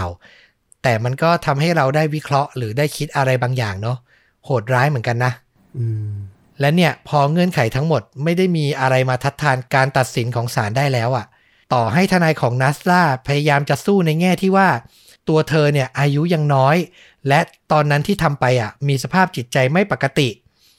รวมถึงเธอยืนยันนะว่าไม่ได้มีเจตนาที่จะฆ่าใคร แค่อยากทำลายงานแต่งงานเท่านั้น แต่มันก็ไม่เป็นผลครับ สุดท้ายศาลตัดสินให้นัสลาต้องรับโทษประหารด้วยการแขวนคออืมเธอเข้าสู่แดนประหารเมื่อวันที่ 25 มกราคม ปี 2017 ขณะที่อายุได้ 26 ปี ต้องบอกว่าเรื่องราวของเธอต่อให้เธอเสียชีวิตไปแล้วอะนะ ก็ยังเป็นที่ถกเถียงในประเทศคูเวตหลายแง่มุม ทั้งในเรื่องของการตัดสินโทษตามกระแสสังคม รวมถึงธรรมเนียมการมีภรรยาได้หลายคนของชายในคูเวต ก็ถูกยกขึ้นมาถกเถียงกันอีกครั้งหนึ่งด้วยนี่แหละ แม้จะเป็นเรื่องราวสั้น ๆ แต่สำหรับเราเราว่ามันแบบคู่ควรกับการนำมาบอกเล่ามากๆนะ ต้องบอกว่าก่อนที่จะวิเคราะห์วิจารณ์ใด ๆ อยากให้ผู้ฟังทุกคนน่ะ ถอดเอาขนบธรรมเนียม หรือสิ่งที่เราคุ้นชินออกไปก่อนนะอืมแล้วนึกก่อนว่าที่นั่นเนี่ยเขาก็มีธรรมเนียมมีความเชื่อของเขาที่สืบทอดมานะ และผมว่าเราจะวิเคราะห์ได้อย่างเข้าใจมากขึ้นนะครับ ฟลุกมองว่าอย่างไร ในเรื่องโทษอะมองว่ามันสมควรเหมาะสมหรืออะไรอย่างไรบ้าง อืม อันนี้ก็อย่างที่บอกอะนะ ถ้ามองในมุมเขาอะเรื่องของภายในประเทศเขาอะนะ ความเชื่อคติอะไรอย่างเงี้ย ถ้าจะให้กฎหมายมันศักดิ์สิทธิ์ก็ต้องว่าไปตามนั้นนะนะ แต่ก็เข้าใจได้เหมือนกันในเรื่องของทางฝั่งตัวผู้หญิงเองอะที่เขาก็ถือว่าก็เป็นเหยื่อคนหนึ่งเหมือนกัน คือเขาก่ออาชญากรรมขึ้นมาก็จริง แต่ว่าในฐานะที่เขาก็ตั้งครรภ์อะสุดท้ายเขาก็กลายเป็นเหยื่อของการโหยหาความยุติธรรมที่มันเกินขอบเขตเหมือนกันนะในความรู้สึกเรา ก็น่าสงสารนะ สิ่งที่ไม่สมควรเกิดขึ้นก็คือการแทรกแซงในระบบยุติธรรมอะเนาะ อืมบางทีการเอากระแสสังคมมานำมานำความรู้สึกในกระบวนการยุติธรรมมากเกินไป มันก็มันก็เหมือนกับทำให้ตาชั่งมันเอียงเหมือนกันนะ มันก็มองในแง่ของมุมของความสงบสุข อาจจะใช้คำว่าความมั่นคงก็ได้เหมือนกัน ถ้ามองในแง่ของความมั่นคงของสังคมอะ ทางด้านจิตใจของคนในสังคมอะมันก็ต้องรับฟังแต่ขณะเดียวกันมันก็ต้องอธิบายให้เข้าใจเหมือนกันว่า เออไปโยงกับคำว่านิติรัฐนะนะคือมันก็มีทั้งกฎหมายแล้วก็ทางรัฐศาสตร์ มันก็ต้อง balance ทั้งสองฝั่งนี้ให้ดีด้วยกันทั้งคู่อะอืม ถูกต้องเลย เอาล่ะ จบเรื่องแรกไปแล้ว ฟังเรื่องแต่งงานไปแล้ว ถึงเวลามาฟังเรื่องก่อนแต่งงานบ้างนะครับรีแลกซ์ลงมานะครับผม ย้ายจากคูเวตมาที่สหรัฐอเมริกาครับ ในปี 2017 นะ พบกับชายหนุ่มที่มีชื่อว่าสตีเวนเวเบอร์เขาเนี่ยทำงานเป็นดีเจเปิดแผ่นนะ อยู่ที่เมืองที่ชื่อว่าบาตันรูสรัฐหลุยเซียนานะครับ ในตอนนั้นต้องบอกว่าเขาอะอายุ 38 ปี และได้รู้จักกับหญิงสาวคนหนึ่งชื่อว่าเคเนชาอองตวน ผ่านการแนะนำของเพื่อนนะ ทั้งสองคนน่ะ ตกหลุมรักกันอย่างจังตั้งแต่ครั้งแรกที่ได้พบกัน คือเป็น love at first sight เลยนะ เพื่อจะได้เห็นภาพชัดขึ้นต้องบอกว่าสตีเวนน่ะเขาเป็นหนุ่มผิวขาวนะอืมส่วนคาเนชาเนี่ยเป็นสาวผิวดำทั้งคู่มีสิ่งที่ชื่นชอบเหมือนกันก็คือการเดินทางท่องเที่ยวไปทั่วโลกคบกันมา 3 ปีนะครับ ผ่านมาจนถึงวันที่ 19 กันยายน ปี 2019 ตอนนั้นน่ะ ทั้งคู่อะท่องเที่ยวอยู่ที่แถบ แอฟริกาตะวันออกในประเทศแทนซาเนีย และในวันนั้นน่ะเพื่อฉลองวันเกิดครบรอบ 40 ปีให้กับคาเนชาทั้งคู่ก็เลยเปิดห้องพักสุดพิเศษ บนเกาะที่ชื่อว่าเพมบาไอซ์แลนด์พิเศษขนาดไหน ห้องพักที่นี่นะ ราคาคืนละกว่า 1,800 เหรียญหรือ 60,000 กว่าบาท โอ้โห คืนเดียวนะครับ ความพิเศษของห้องพักนี้คือ มันเป็นกระท่อมสองชั้นนะ นึกภาพแบบเคบิน แบบอารมณ์มาลดีฟอะไรประมาณนี้นะ แล้วมันอะตั้งอยู่กลางมหาสมุทรอินเดีย ห่างจากชายฝั่งออกไป 300 เมตรอืมตั้งอยู่กลางทะเลอะ private ส่วนตัวมากๆ ชั้นบนเนี่ยจะมีความสูงเท่ากับระดับน้ำทะเลนะ มองเห็นวิวได้แบบเต็มอิ่มเลย แล้วตัวอาคารเนี้ยมันจะมีชั้นดาดฟ้าให้เราขึ้นไปนอนดูดาวบนเตียงตะข่ายอะได้อีกด้วย นะครับ ส่วนชั้นล่างอะ พิเศษกว่าอีก คือจะตั้งอยู่ลึกลงไปใต้ทะเล1เมตรอืมคืออยู่ใต้น้ำอะ แล้วรอบห้องนอนเนี้ยจะมีกระจกอยู่4บาน พูดง่ายๆคือสามารถนอนมองปลาแหวกว่ายใต้น้ำได้เลยอะ เหมือนพิพิธภัณฑ์พิพิธภัณฑ์สัตว์น้ำอะไรอย่างนั้นเลยเนาะใช่ แต่นี่คือห้องพักนะ คือคุณจะต้องนอนพักผ่อนในห้องเนี้ย แล้วมองดูใต้ทะเลได้ด้วย คุณสามารถนอนดูดาว ข้างบนแล้วก็ลงมานอนพักผ่อนใต้ทะเลอะก็เหมาะสมนะกับราคาคืนละหกหมื่นกว่าบาทนะโคตรโรแมนติกเลยนะ การที่แบบได้พาแฟนไปที่พักแบบเนี้ย จริง แล้วเมื่อทั้งสตีเวนแล้วคาเนชาลงมาสำรวจห้องนอนอะ ทั้งสองก็ตื่นเต้นเป็นอย่างมากครับคาเนชาเนี่ยยกมือถือขึ้นมาถ่ายคลิป ปลาที่ว่ายมาใกล้กระจกอย่างสนุกสนานอืมไม่นานหลังจากนั้น สตีเวนก็ขอตัวขึ้นไปชั้นบนเพื่อจะไปทำธุระบางอย่าง ทิ้งให้คาเนชาเนี่ยอยู่ในห้องนอนเพียงลำพัง แต่หลังจากนั้นไม่นานครับ สิ่งที่ทำให้คาเนชาเซอร์ไพรส์แบบสุดๆ ก็เกิดขึ้น เมื่อเธอได้ยินเสียงเคาะกระจกจากใต้น้ำอะอืมแล้วพอเธอหันไปมองอะ ก็พบว่าเป็นสุดที่รักของเธออย่างสตีเวนนี่แหละ ที่ใส่แว่นแล้วก็ดำน้ำลงมาทักทายอื้อหือคือที่ขึ้นไปข้างบนน่ะคือโดดน้ำดำน้ำลงมานะครับ1เมตร กว่ากว่าๆ แล้วในมือเขาอะมีกระดาษโน้ต ใส่ซองกันน้ำเรียบร้อยนะ เขียนด้วยลายมือของเขาเอง เป็นข้อความว่า ผมคงกลั้นหายใจได้ไม่นานพอ ที่จะบอกถึงทุกสิ่งที่ผมรักในตัวคุณ แต่ทุกสิ่งที่ว่านั้น ผมรักมันมากขึ้นทุกๆวันอื้อหือสวีทมากนะครับ หลังจากนั้นเขาก็พลิกกระดาษอีกหน้าหนึ่ง เป็นข้อความเขียนว่า เป็นภรรยาผมเถอะ แต่งงานกันนะอืมซึ่งเหตุการณ์ทั้งหมดเนี้ยคาเนชาถ่ายคลิปไว้หมดเลย ในคลิปเราจะได้ยินเสียงเธอตะโกนร้องด้วยความตื่นเต้นและตื้นตัน หลังจากนั้น เธอก็หยุดการบันทึก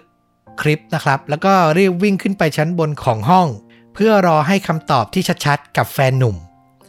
คาเนชาไปยืนอยู่หน้าห้องบริเวณริมน้ำรอให้สตีเวนน่ะโผล่พ้นผืนน้ำขึ้นมา แต่ทว่าสิ่งที่เธอได้พบคือความว่างเปล่าครับอ้าว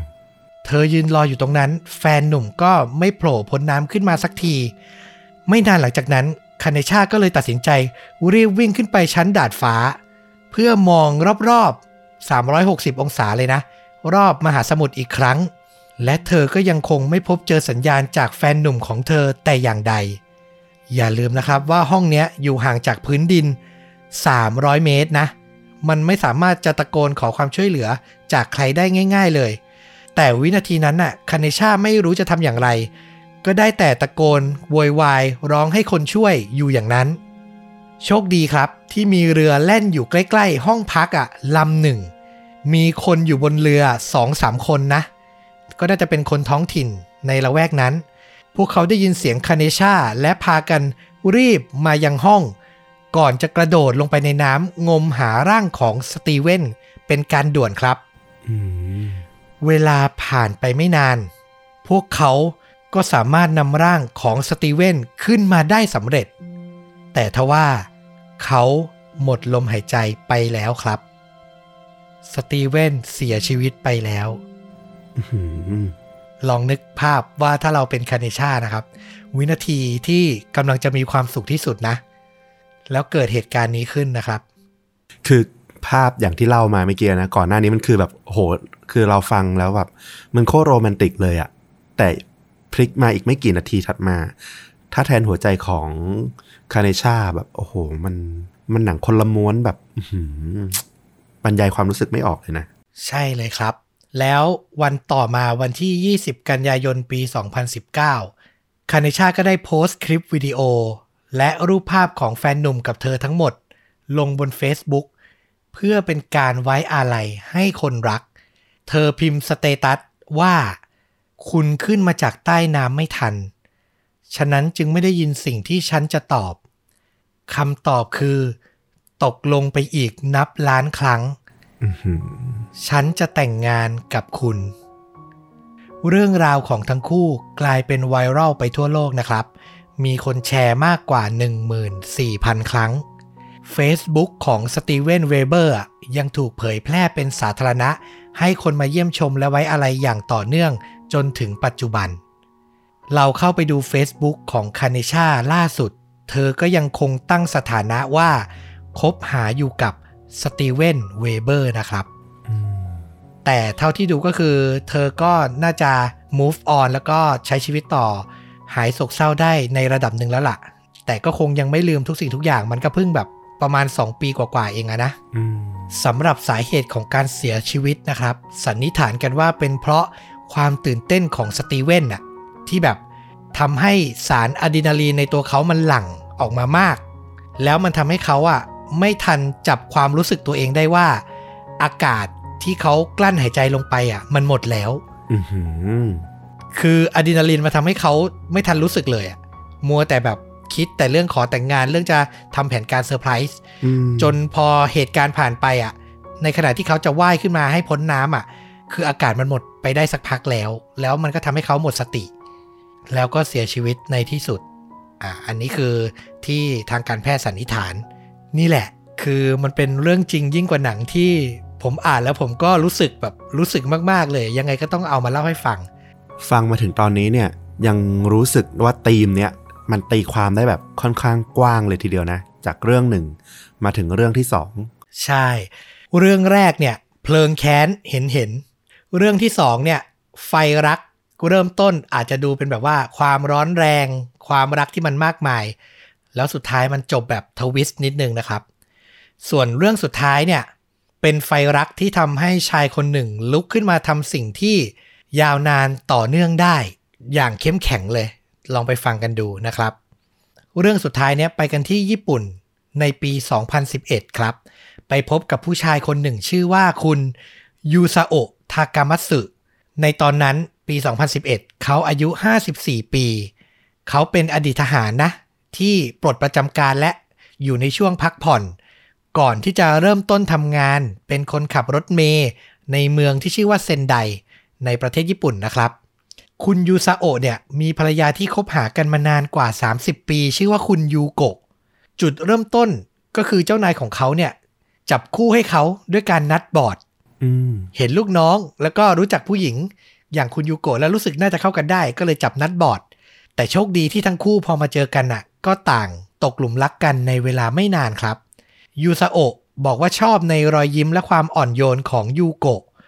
เธอเนี่ยเป็นหญิงสาวที่มีงานอดิเรกคือวาดภาพด้วยสีน้ำอืมงานอดิเรกก็แสดงให้เห็นถึงอุปนิสัยบางอย่างของเธอเนาะแต่มีคนเดียวนะ ที่จะได้เห็นผลงานของเธอก็คือสามีและคนรักอย่างยูซาโอะเท่านั้นนะครับผมวาดให้สามีดูคนเดียว พวกเขาผ่านเวลา 30 ปี ด้วยกันมาอย่างมั่นคง จนมีลูกสาวหนึ่งคน ทั้งคู่มีสุขภาพที่ดี และมีนิสัยเหมือนกัน คือชอบใช้ชีวิต ออกท่องเที่ยวและอยู่กลางแจ้ง ในวันนั้นเนี่ย 11 มีนาคม 2011 ยูซาโอะขับรถไปส่งยูโกะที่ธนาคารที่เธอทำงานอยู่ มันเป็นธนาคารที่ตั้งอยู่ ตรงข้ามหาดของเมืองเซนไดเลยครับอืมนึกภาพนะ สวยงามมากนะครับ ทุกอย่างเป็นไปตามปกติ พวกเขาคุยกันในรถว่ามื้อเย็นจะกินอะไรกัน เมื่อถึงที่หมายยูซาโอะก็โบกมือลายูโกะก่อนจะขับรถเพื่อไปรับแม่ของเธอไปตรวจสุขภาพที่โรงพยาบาลต่อ คือเป็น Family Man และแบบรักครอบครัวมากนะ ดูแลทั้งเมียทั้งแม่นะครับ เวลาผ่านไป 10 นาทีหลังจากนั้น เขาก็กำลังขับรถอยู่ในเมืองนี่แหละนะ อยู่ดีๆ รถของยูซาโอะก็เกิดเซถลา ออกไหลทางครับอ๋ออย่างกระทันหันเลยนะ แต่โชคดีที่เขาอะหยุดรถไว้ได้ทัน โดยไม่ได้รับอันตราย แต่หลังจากนั้นสิ่งที่เกิดขึ้นคือ พื้นดินเริ่มสั่นสะเทือน แรงขึ้นเรื่อยๆอืมแน่นอนครับ มันคือแผ่นดินไหวที่เกิดขึ้นอย่างรุนแรง และยาวนานถึง 6 นาทีเต็ม ทั้งเมืองเกิดสั่นสะเทือน บ้านหลายหลังพังลงมา ไฟฟ้าถูกตัด สัญญาณฉุกเฉินของรถยนต์หลายคันดังสนั่นไปทั้งเมือง แต่แน่นอนว่าด้วยความที่ชาวญี่ปุ่นหลายคนน่ะ รวมถึงตัวยูซาโอะเอง ก็เคยผ่านเหตุการณ์แบบนี้มาก่อน แล้วก็ได้รับการอบรมสม่ำเสมออยู่แล้วนะ เพราะประเทศเขามันต้องรับภัยแบบนี้บ่อยนะครับอืมพวกเขาก็พอรู้ว่าจะต้องปฏิบัติตัวเช่นไรยูซาโอะก็ตัดสินใจขับรถ ขึ้นที่สูง ไปจอดอยู่ที่ฟาร์มปศุสัตว์แห่งหนึ่ง และทำการเปิดวิทยุสื่อสารที่เขามีอะค้างไว้ เผื่อจะได้ยินประกาศสถานการณ์ใด ๆนะครับ และไม่กี่นาทีต่อมา สัญญาณเตือนภัยจากใจกลางเมืองก็ดังผ่านวิทยุมา มันคือสัญญาณบอกว่าสึนามิลูกยักษ์กำลังเคลื่อนเข้ามาใกล้อืมและใช้เวลาไม่นานครับ แค่ 20 นาทีต่อมาเท่านั้น คลื่นยักษ์ความสูง 12 เมตร ก็ซัดกลืนกินเมืองไปทั้งหมด ตอนนั้นต้องบอกว่ายูซาโอะพยายามใช้โทรศัพท์ติดต่อกับลูกสาวจนสำเร็จนะ และก็พบว่าเธออะหนีอพยพไปอยู่บนที่สูงและปลอดภัยดี ตอนเนี้ยเหลือเพียงภรรยาอย่างยูโกะเท่านั้น และที่สำคัญคือเธออะทำงานอยู่ตรงข้ามทะเลอย่างที่เราบอกไปนะอืมไม่รู้ว่าเป็นตายร้ายดีอย่างไร ติดต่อก็ไม่ได้นะครับยูซาโอะนั่งจ้องมือถือ และทำได้อย่างเดียวคือภาวนา จนสุดท้าย เขาก็ได้รับข้อความที่ส่งมาจากภรรยา พิมพ์มาว่า คุณโอเคใช่ไหม ฉันอยากกลับบ้านอื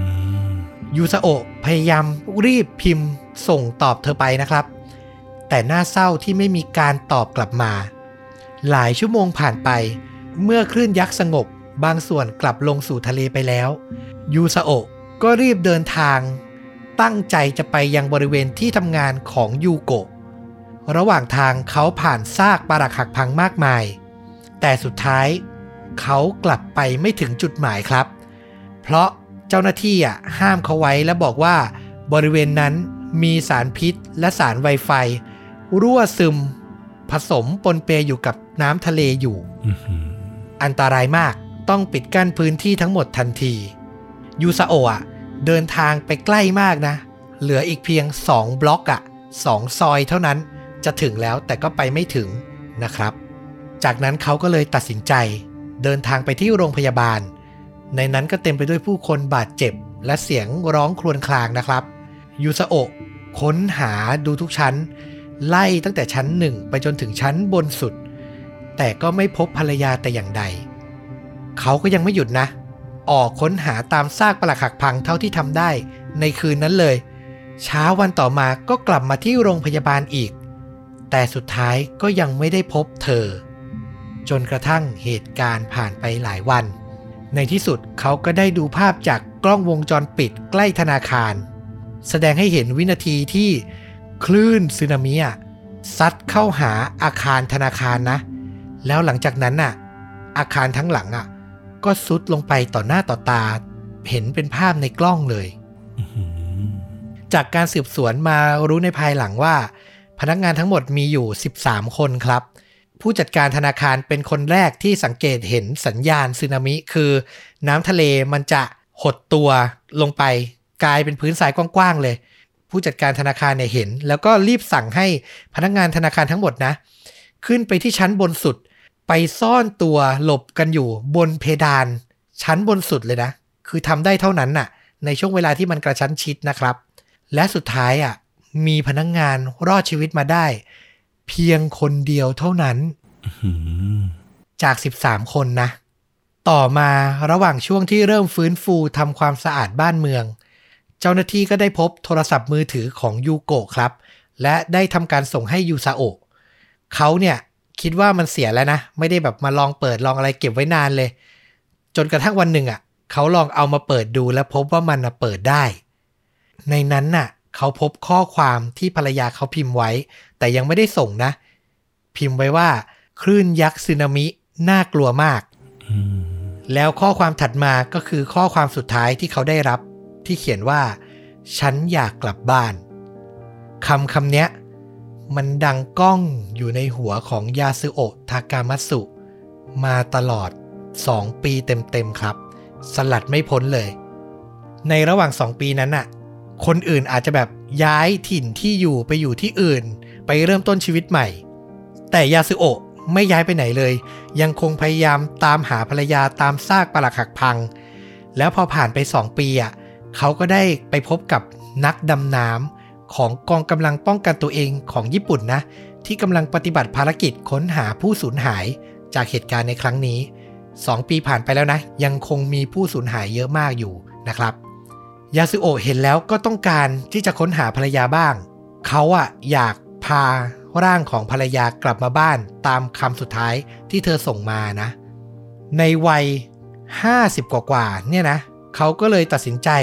ร่วมกับผู้ชายวัยใกล้เคียงกันอีกคน ที่ก็มีแรงจูงใจคืออยากตามหาลูกสาวที่หายไป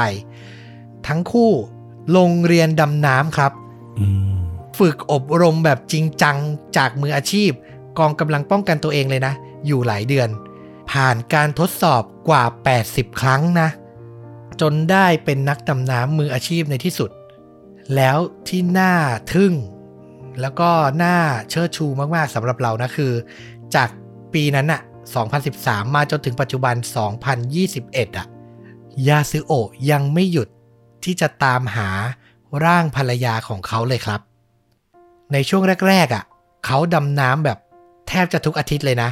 แต่พอเวลาผ่านไปเขาก็เหลืออาจจะแบบเดือนละสองครั้งอะแต่ก็ยังทำแบบสม่ำเสมอ โดยได้รับความช่วยเหลือจากแก๊งมอเตอร์ไซค์ใช้คำว่าแก๊งมอเตอร์ไซค์อีกกลุ่มหนึ่ง ที่แบบภายนอกอาจจะดูแบบเป็นแก๊งรอยสักน่ากลัว แต่ว่าพวกเขาแบบเหมือนตั้งขึ้นมาเพื่อจะแบบช่วยในการสืบหาผู้สูญหายจากเหตุการณ์คลื่นยักษ์สึนามิในครั้งนี้นะครับ ก็คือให้ความร่วมมือกับยาซึโอะอีกแรงหนึ่ง นอกจากการตามหาภรรยาแล้ว เขาก็ยังเหมือนแบบช่วยเหลือ เผื่อว่าระหว่างการค้นหาเนี่ยจะได้เจอสิ่งของ หรือร่างของผู้เสียชีวิตของครอบครัวอื่น ที่สาบสูญไป แล้วก็จะได้นำส่งคืนกลับสู่อ้อมอกของครอบครัวอีกครั้งหนึ่ง นี่ก็คือความตั้งใจของเขาอะนะครับ เขาอะเคยให้สัมภาษณ์หลายครั้งบอกว่า ถ้าผมไม่ทำอะไรเลยอะผมจะเสียใจมาก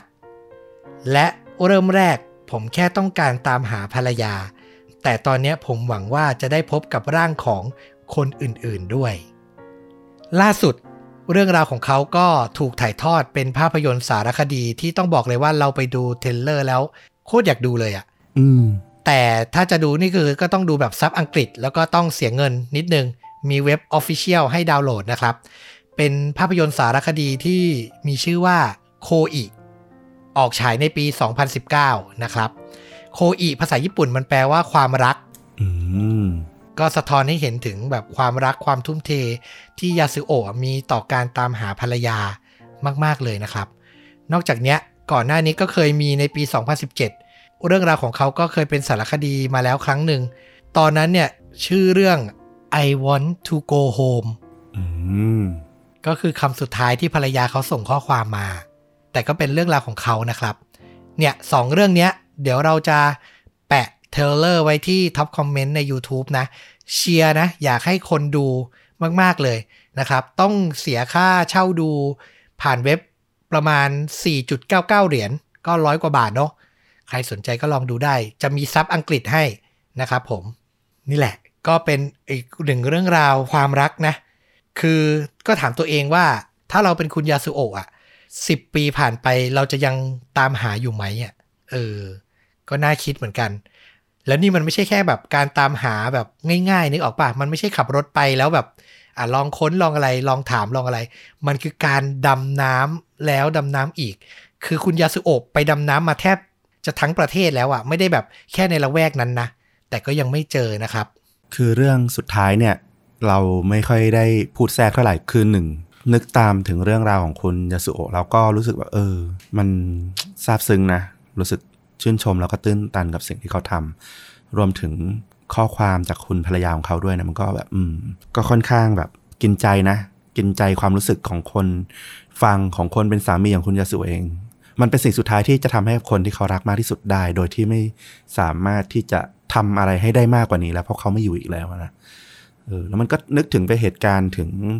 สึนามิ ของประเทศไทยเอง ซึ่งตอนช่วงนั้นมันก็มีเรื่องราวของหลาย ๆ ครอบครัวที่แบบ เออ เราก็ยังจดจำมันได้ในหลาย ๆ ครอบครัวเนาะยิ่งมีคนใกล้ตัวบ้างหรืออะไรเงี้ยที่แบบเกิดเรื่องราวคล้าย ๆ กันอะเรารู้เลยว่าการตามหาคนสักคนอะในช่วงเวลาใกล้ๆมันก็ยากระดับหนึ่งละ แล้วยิ่งเวลาทอดออกไปนานออกไปแล้วยังไม่เจอเนี่ย แต่ยังตามหาอยู่อะมันคือ โอ้โห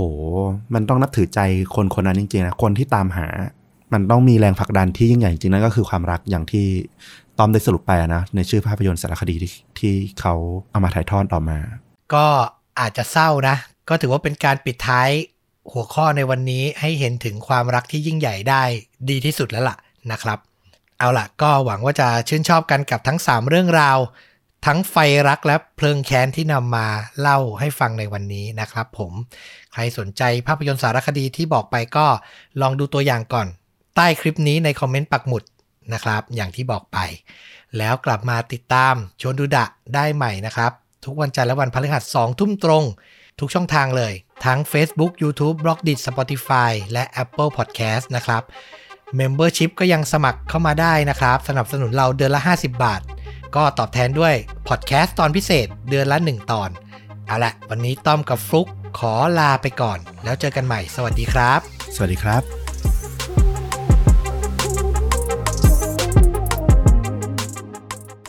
ป่า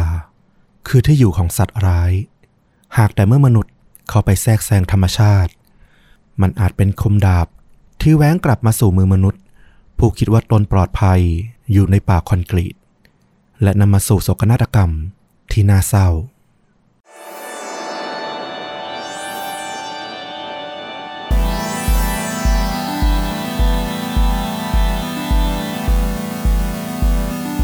สวัสดีครับ สวัสดีครับค่ะจริงยิ่งกว่าหนังพอดแคสต์จากช่องชวนดูดะนะครับ อยู่กับต้อมครับ แล้วก็ฟลุกครับ กับหนึ่งเรื่องราวฆาตกรรม พร้อมการแนะนำภาพยนตร์ที่มีเนื้อหาใกล้เคียงกับเรื่องจริงที่เรากำลังจะเล่านะครับผม วันนี้นี่ต้องขออนุญาต ขายของก่อนนะฟลุกอ่าเราเพิ่งขายของกันไปเมื่อไลฟ์เมื่อวันเสาร์ที่ผ่านมาเนาะใช่ แต่ขออนุญาตสมาชิกทุกท่านที่สมัครไปแล้วอีกทีหนึ่งนะครับ ขอย้ำกันอีกครั้งหนึ่งสำหรับใครที่อยากจะมาเป็นสมาชิก ช่องชวนดูดะนะครับผม ก็ถ้าฟังอยู่ผ่าน YouTube ในคอมพิวเตอร์หรือในโทรศัพท์มือถือระบบ Android ข้างๆ ปุ่ม Subscribe จะมีปุ่มสมัครหรือปุ่มจอยแล้วนะครับ ถ้าเป็น iOS ก็กดลิงก์ที่อยู่ใต้คลิปนี้เลยใน description นะครับ ใส่ไว้แล้วก็สามารถสมัครได้ เปิดใน Safari เปิดใน Chrome ที่เป็นเว็บเบราว์เซอร์ได้เลย เดือนละ 50 บาท เท่านั้นเองsupport เราแล้วก็ จะมีสิทธิพิเศษมอบให้มากมายเลยนะครับ ทั้งพอดแคสต์ตอนพิเศษนะ แล้วก็อีกอย่างหนึ่งที่เพิ่งทำสดๆ ร้อนๆเลยคือเราสมาชิกเนี่ย เราจะให้ดูคลิปตอนปกติเนี่ย แบบไม่มีโฆษณาได้ด้วยนะ อ๋อเหรอโอ้เยี่ยมเลย ใช่ก็คือทำแยกเป็นอีกคลิปหนึ่งเลยอ่าจัดให้สมาชิกโดยเฉพาะเลยนะครับ ตามที่บอกไปถ้าใครกดเข้าไปสมัครก็จะเห็นคลิปแนะนำสมัครอยู่นะแล้วก็อยากจะทำ ช่องชดูดะไปอีกขั้นหนึ่งและเป็นจริงเป็นจังและเป็นหน้าที่การงานหลักของเราสองคนให้ได้ ก็ลองดูว่าจะเป็นอย่างไรนะครับ ก็ขอบคุณกับคนที่สมัครเข้ามาก่อนหน้านี้แล้วนะ มาก ๆเลยนะครับ เดี๋ยวก็คงจะได้ไปพูดคุยกันในโพสต์ที่แบบว่าเฉพาะสมาชิกเยอะขึ้นอืมนะอะเข้าสู่เรื่องราวในวันนี้มาแนวไหนน่าสนใจอย่างไรครับ จริงๆ เราเคยพูดเกี่ยวกับเรื่องของมนุษย์ ที่ต้องเผชิญหน้ากับสัตว์ป่ามาหลายครั้งแล้วเนาะ อย่างครั้งหนึ่งเราเคยพาไปที่แอฟริกาเมื่อเป็นเกือบร้อยปีก่อนเหมือนกัน แต่รอบนี้เป็นเหตุการณ์ที่เกิดขึ้นในเมืองในป่าคอนกรีตเลย น่าสนใจมากเกี่ยวกับสัตว์แต่เกิดขึ้นในป่าคอนกรีตๆอืม ใช่ครับ อืมโอเค น่าสนใจครับ เชิญครับ เรื่องเนี้ยมันเกิดขึ้นที่เมืองแห่งหนึ่งชื่อว่าเมืองเซนวิลในรัฐโอไฮโอ ซึ่งก็เป็นเมืองที่ ค่อนข้างมีความเจริญนะ แต่รอบๆเนี่ยยังมีพื้นที่ของป่าของพื้นที่ต้นไม้อะไรเงี้ยรกครึ้มอยู่เหมือนกัน ถ้าจะนึกภาพก็อาจจะนึกแบบเมืองต่างจังหวัดเราหน่อยหนึ่งที่แบบมีป่าอาจจะสวนพึ่ง หรืออาจจะทางกาญจนบุรีอะไรประมาณนั้นก็ได้อืมเรื่องมันเกิดขึ้นตอนเวลา5โมงเย็นของวันที่ 18 ตุลาคมปี 2011 นะ 10 ปีที่แล้ว มีครูวัยเกษียณคนหนึ่งเขาก็เกษียณอายุมาได้ประมาณ 4-5 ปีละเขาชื่อว่าคุณแซมคอปเชกเขาก็อาศัยอยู่ที่บ้านของเขาเนี่ยหลายชั่วอายุคนละ จนกระทั่งแบบถนนที่เข้าไปถึงบ้านของเขาเนี่ยถูกตั้งชื่อว่าถนนคอปเชกเลยทีเดียว คุณแซมเนี่ยเขาก็อยู่อาศัยกับคุณแม่นะซึ่งแบบก็ค่อนข้างชราละอายุ 84 ปี อาศัยกันอยู่ 2 คน วันนั้นอะตอนเย็นคุณคอปเชกเนี่ยเขาคุณแซมเนี่ยเขาก็มี งานประจำที่ต้องทำก็คือต้องไปดูแลม้า เนื่องจากรัฐโอไฮโออย่างที่บอกเนี่ยก็ยังมีเรื่องของฟาร์มเป็นฟาร์มปศุสัตว์อะไรอย่างเงี้ย คนก็จะนิยมเลี้ยงม้าเลี้ยงสัตว์อะไรประมาณนี้ เขาเนี่ยก็ต้องไปดูแลม้าซึ่งเพิ่งซื้อมาใหม่ ปรากฏว่าตอนที่เขาเดินไปหลังบ้านเนี่ยซึ่งเป็นคอกม้าของบ้านเนี่ยเขาก็สังเกตแล้วว่าไอ้เจ้าม้าหนุ่มที่เขาเพิ่งซื้อมาเนี่ยมันมีอาการแปลกๆ มันดูลุกลี้ลุกรนดูหวาดกลัว แล้วมันก็แบบ หนีไปสุดมุมคอกเลยนะ คือแบบไกลลิบเลย ซึ่งมันผิดธรรมชาติของม้ามาก ๆ อืมแล้วเขาก็มองไปอีกฝั่งหนึ่งรู้ว่าติดกันเนี่ย จะเป็นบ้านของครอบครัวที่ชื่อว่าเทอร์รี่ทอมสันซึ่งเป็นเพื่อนบ้านติดกันเนี่ยเขาก็มีคอกม้าอยู่เหมือนกัน เขาก็สังเกตว่า เออ ม้าของทางบ้านทอมสันอะก็มีอาการแปลกๆ เดินกระวนกระวายเนี่ย เดินอยู่ไม่สุขอยู่เหมือนกัน แล้วเขาก็เลยแบบพยายามมองว่ามันเกิดอะไรขึ้น แล้วเขาก็ไปเจอวัตถุทรงกลมสีดำ ตั้งนิ่ง ๆ อยู่บนพื้น เขาก็พยายามจะเดินเข้าไปดูนะว่ามันคืออะไรกันแน่ทำไมพวกสัตว์มันถึงได้แบบ ดูตื่นตกใจขนาดนั้น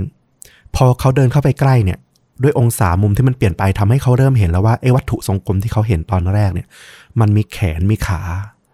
แล้วพอมองชัดๆแล้วอะมันคือหมีดำโอ้โห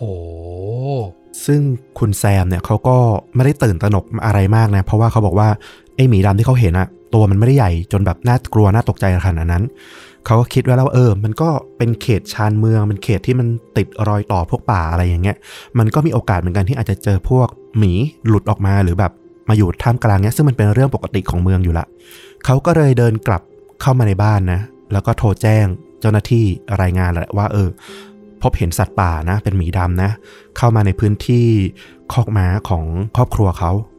เพื่อให้เจ้าที่เนี่ยมาจัดการมาจับหรือมาไล่กลับเข้าป่าอะไรก็ว่าไป จากนั้นเนี่ย ด้วยอย่างที่บอกเขาก็ไม่ได้กลัวอะไรมากมายหรอกเขาก็กลับไปดูม้าของเขาว่า เออ จะพากลับเข้าคอกโรงเลี้ยง เพื่อไม่ให้มันต้องตื่นตกใจเกินไปไง ปรากฏว่าตอนที่กำลังจูงม้ากลับเข้าคอกเลี้ยงอะ่ะสายตาเขาก็ไปจับเห็นความเคลื่อนไหวอยู่ใกล้ ๆ กับโรงเลี้ยง แต่ว่าอยู่อีกฝั่งหนึ่งนะ อยู่อีกทางรั้วบ้านของคุณทอมสันที่เป็นเพื่อนบ้าน สิ่งนั้นเนี่ยมันมองมาที่เขาอยู่ คราวนี้มันไม่ใช่หมีดำละ เพราะสิ่งที่เขาเห็นอยู่เนี่ย มันคือสิงโตแอฟริกันตัวผู้ที่โตเต็มตัว โตเต็มที่เลยอื้อหือหนักกว่าหมีดำอีก ใช่ แซมบอกว่าเขาเนี่ยเป็นครูสอนวิทยาศาสตร์นะแต่เขาก็ไม่ได้มีความรู้เรื่องของสัตว์ป่ามากมายนะแต่เขาก็พอจะเคยได้ยินว่า ถ้าคุณต้องเผชิญหน้ากับสิงโตเนี่ย การแบบวิ่งหนีอะไรอย่างเงี้ย หรือแบบการไปแบบจ้องตาสบตากับมันแบบนานๆเนี่ย มันดูแบบอันตรายมีความเสี่ยง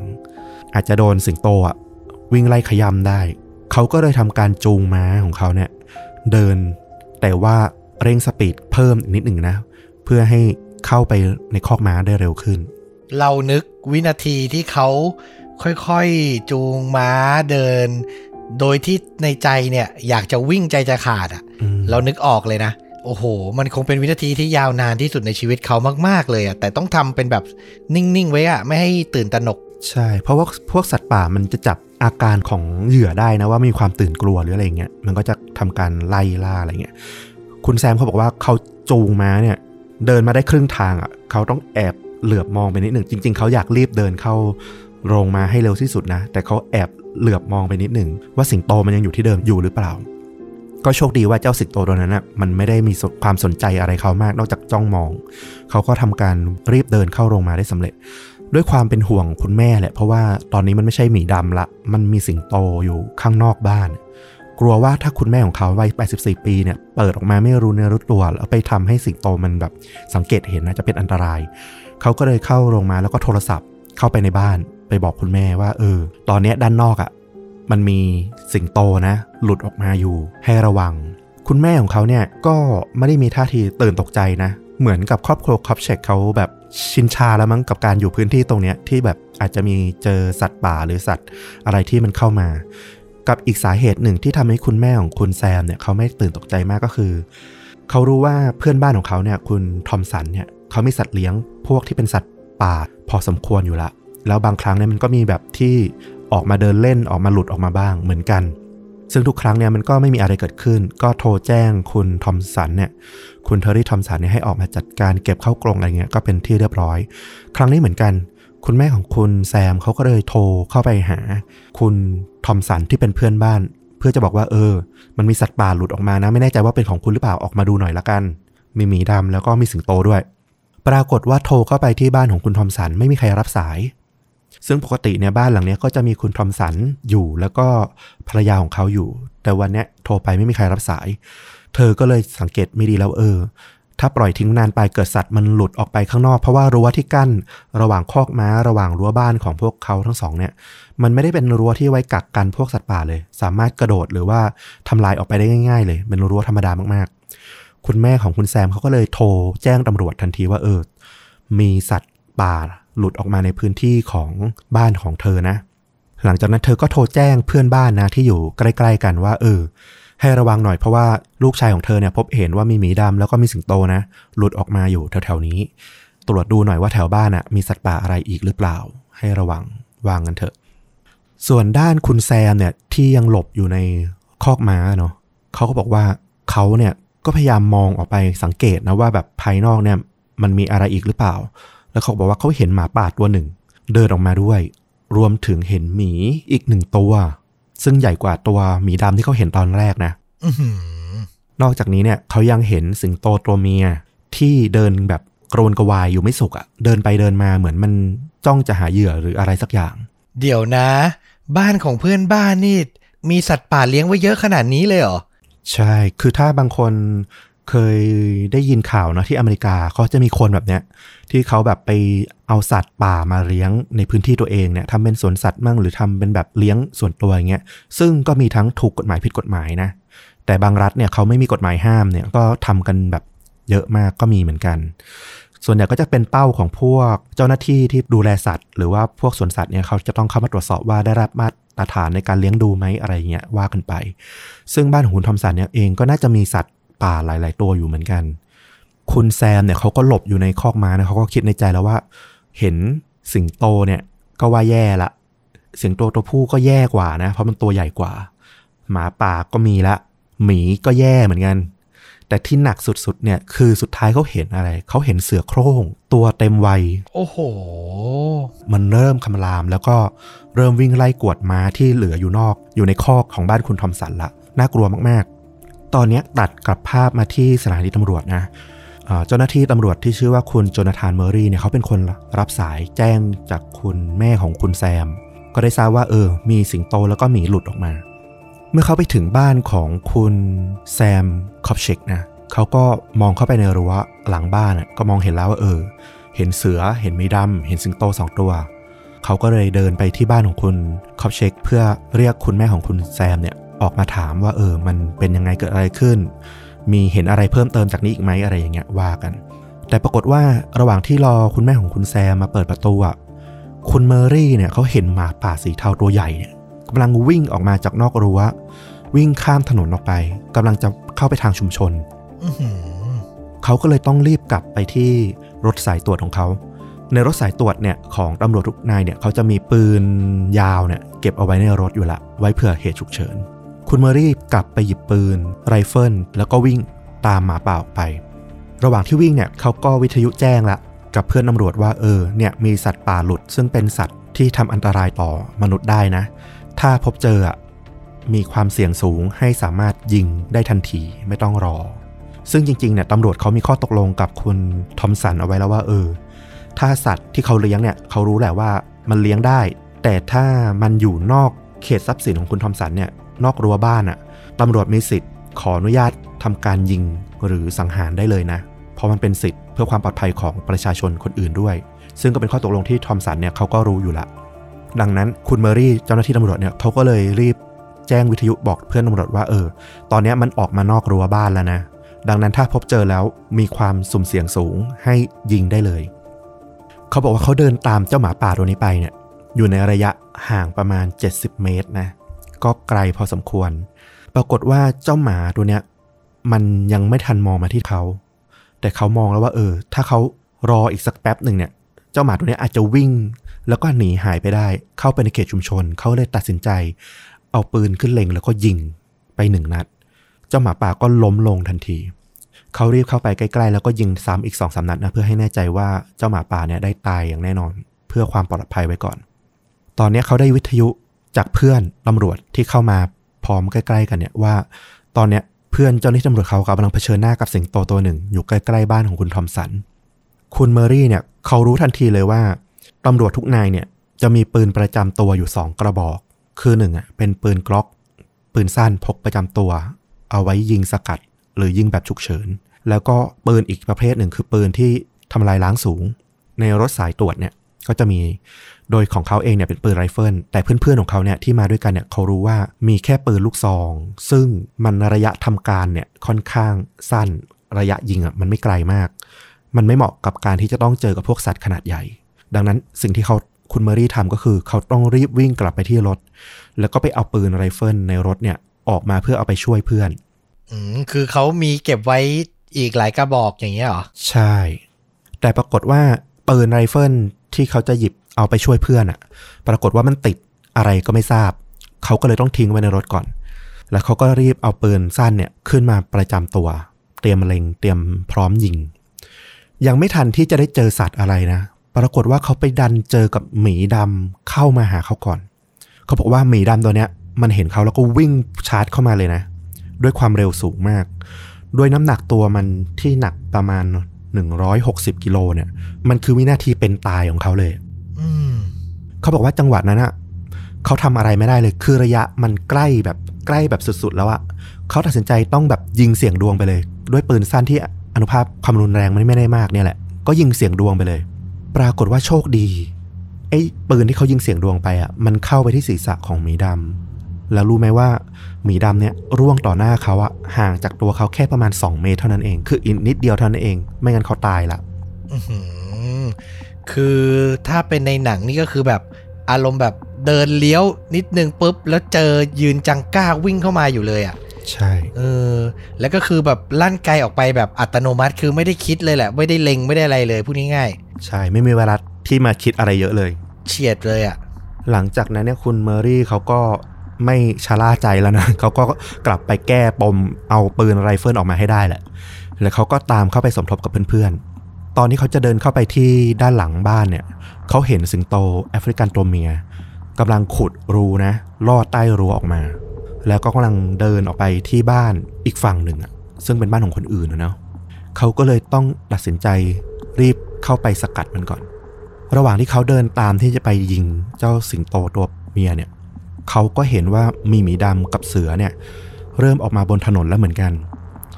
แล้วจังหวะนั้นนะเขาก็ได้ยินว่ามันมีเสียงแว่วๆมาไกลๆเลยนะ ประมาณ 1 กิโลเมตรห่างออกไปเนี่ยเขาเดาว่าน่าจะมีแบบเหมือนเกมแข่งขันฟุตบอลของโรงเรียนอะ่ะเพราะได้ยินเสียงเด็กแบบตะโกน เสียงกรีดร้องแบบ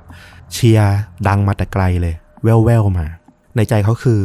มันมีความเสี่ยงสูงมากถ้าสัตว์พวกนี้มันหลุดออกไปแล้วมันไปกระตุ้นตามเสียงเร้าอะ ของเสียงพวกเด็ก ๆ ที่กำลังเล่นฟุตบอลและกำลังเชียร์กันอยู่เนี่ยมีโอกาสสูงมากที่สัตว์พวกนี้มันจะตามเสียงนั้นไป แล้วก็เป็นอันตรายอย่างร้ายแรง เขาก็กำลังตัดสินใจที่จะตามกลับไปตามพวกหมีดำแล้วก็เสือสิงโตพวกนี้นะ ปรากฏว่าสัตว์ที่มันหลุดออกมามันเยอะจนแบบเขาตัดสินใจไม่ถูก ระหว่างนั้นนะเขาดันไปเจอเสืออีกตัวหนึ่งกำลังมุ่งหน้าไปทางชุมชนใหญ่ ซึ่งมันดูเสี่ยงกว่าไอ้สองสามตัวที่เขาเห็นตอนแรก เขาก็เลยต้องสะกดรอยตามไอ้เสือตัวนั้นไปก่อน เพราะว่าเสือเนี่ยถือว่าร้ายแรงสุดละในกลุ่มสัตว์ที่มันหลุดออกมาณตอนนี้ ระหว่างที่เขาสะกดรอยตามเสือตัวนั้นไปเนี่ยบังเอิญเหลือเกิน ไปเผชิญหน้ากับสิงโตแอฟริกันตัวผู้อีกตัวหนึ่ง ซึ่งแบบมาจากอีกทางโดยที่เขาไม่ทันสังเกต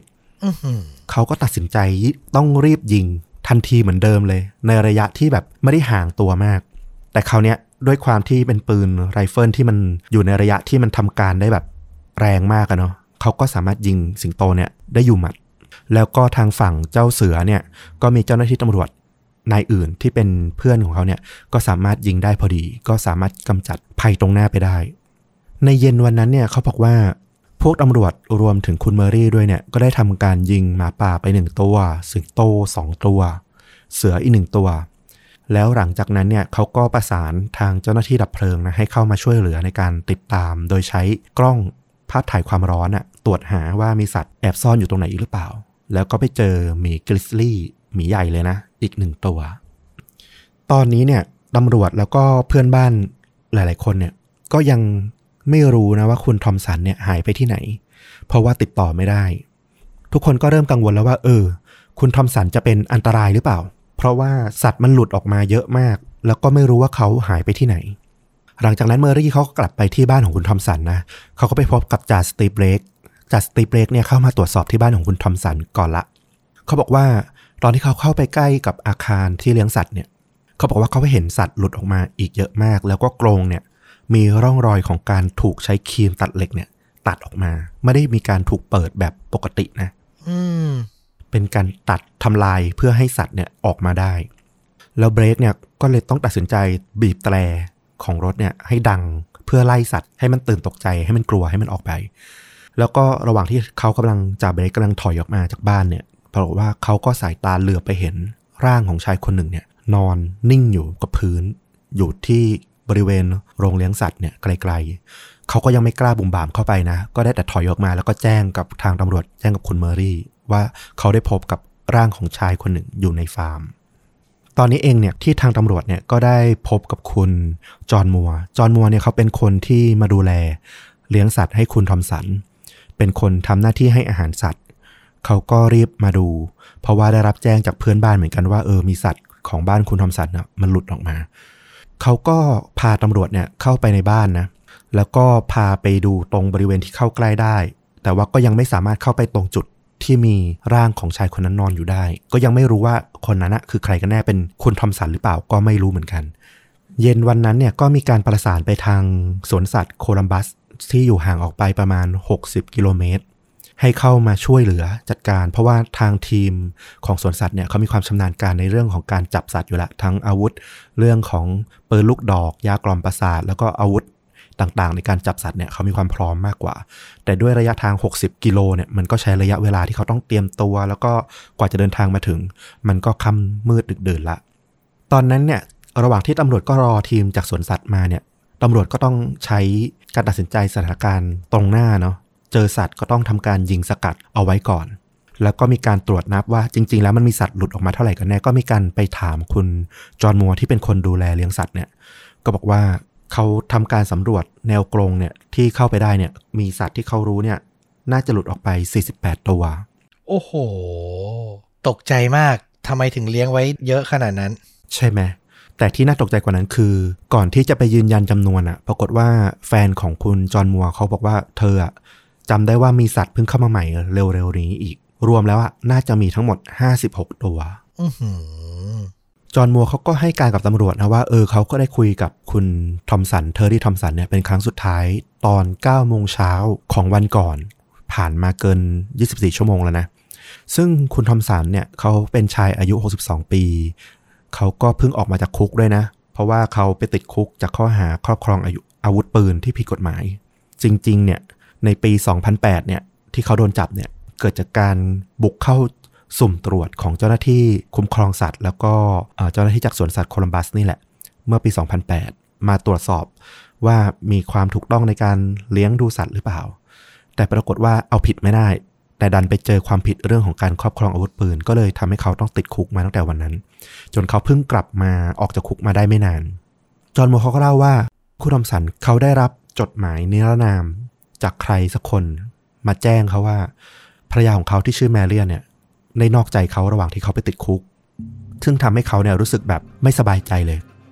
คุณทอมสันเขาก็มาถามคุณจอห์นมัวนี่แหละว่าเออนายรู้ไหมว่าเออแมรียนเมียฉันเนี่ยเธอนอกใจหรือเปล่า ระหว่างที่ฉันไม่อยู่ ซึ่งคุณจอห์นมัวเนี่ยเขาก็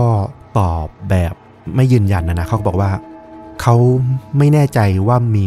หรือไม่มี ซึ่งไอ้คำตอบแบบเนี้ยมันก็ทำให้คุณทอมสันพอจะเดาได้แหละว่า มันก็คงมีข้อมูลอยู่แหละ เพราะว่าถ้ามันไม่มีอะ จอห์นมัวมันก็น่าจะตอบไปเลยว่า ผมว่าไม่ไม่น่าจะมีนะ ผมก็เข้ามาให้อาหารสัตว์กับแฟน ผมประจำก็ไม่เจอใครที่น่าสงสัยอะไรเงี้ยก็อาจจะพูดได้เต็มปาก แต่อันนี้พูดไม่เต็มปากทำให้คุณทอมสันเนี่ยเขาก็ยิ่งแบบอาจจะเครียดอะแล้วเขาก็บอกกับคุณจอห์นมัวไว้ตอน9โมงเช้าวันก่อนว่าเออเขาไม่แผนละที่จะค้นหาความจริงให้ได้ว่าเมียนอกใจหรือเปล่า เดี๋ยวคุณมัวเนี่ยก็จะรู้เองว่ามันจะเกิดอะไรขึ้น เขาไม่ได้บอกว่าจะทำอะไร ซึ่งคุณจอห์นมัวเขาก็ตังหงิดตังหงิดใจนะ แต่เขาก็ไม่คิดว่ามันจะเกิดเหตุอะไรแรงอะไรขึ้น คิดว่าคงน่าจะไปพูดคุยไปเคลียร์กับทางแมรี่ยน แล้วก็ถ้ามีการหย่งกันหย่าอะไรเกิดขึ้นก็คงแบบยืนยันตามนั้นแหละว่า คงจะมีการนอกใจอะไรอย่างนี้มากกว่า สงสัยนิดเดียวคือตอนที่เขาอยู่ในคุกอะสัตว์เลี้ยงเหล่านี้ก็คืออยู่มาอยู่แล้วเหรอใช่ก็คือจริง ๆ แล้วเนี่ยทั้งคุณทอมสันเทอร์รี่ทอมสันเนี่ยแล้วก็ภรรยาของเขาแมรี่เนี่ยเป็นคนที่ รักสัตว์ทั้งคู่ เลี้ยงสัตว์พวกเนี้ยทั้งคู่เลี้ยงเหมือนลูกเลย เพราะว่าทั้งคู่เนี่ยแต่งงานคบกันมาตั้งแต่เป็นเพื่อนตั้งแต่สมัยมัธยม แล้วก็คบกันมาจนอยู่กินด้วยกันเป็นสามีภรรยาเนี่ย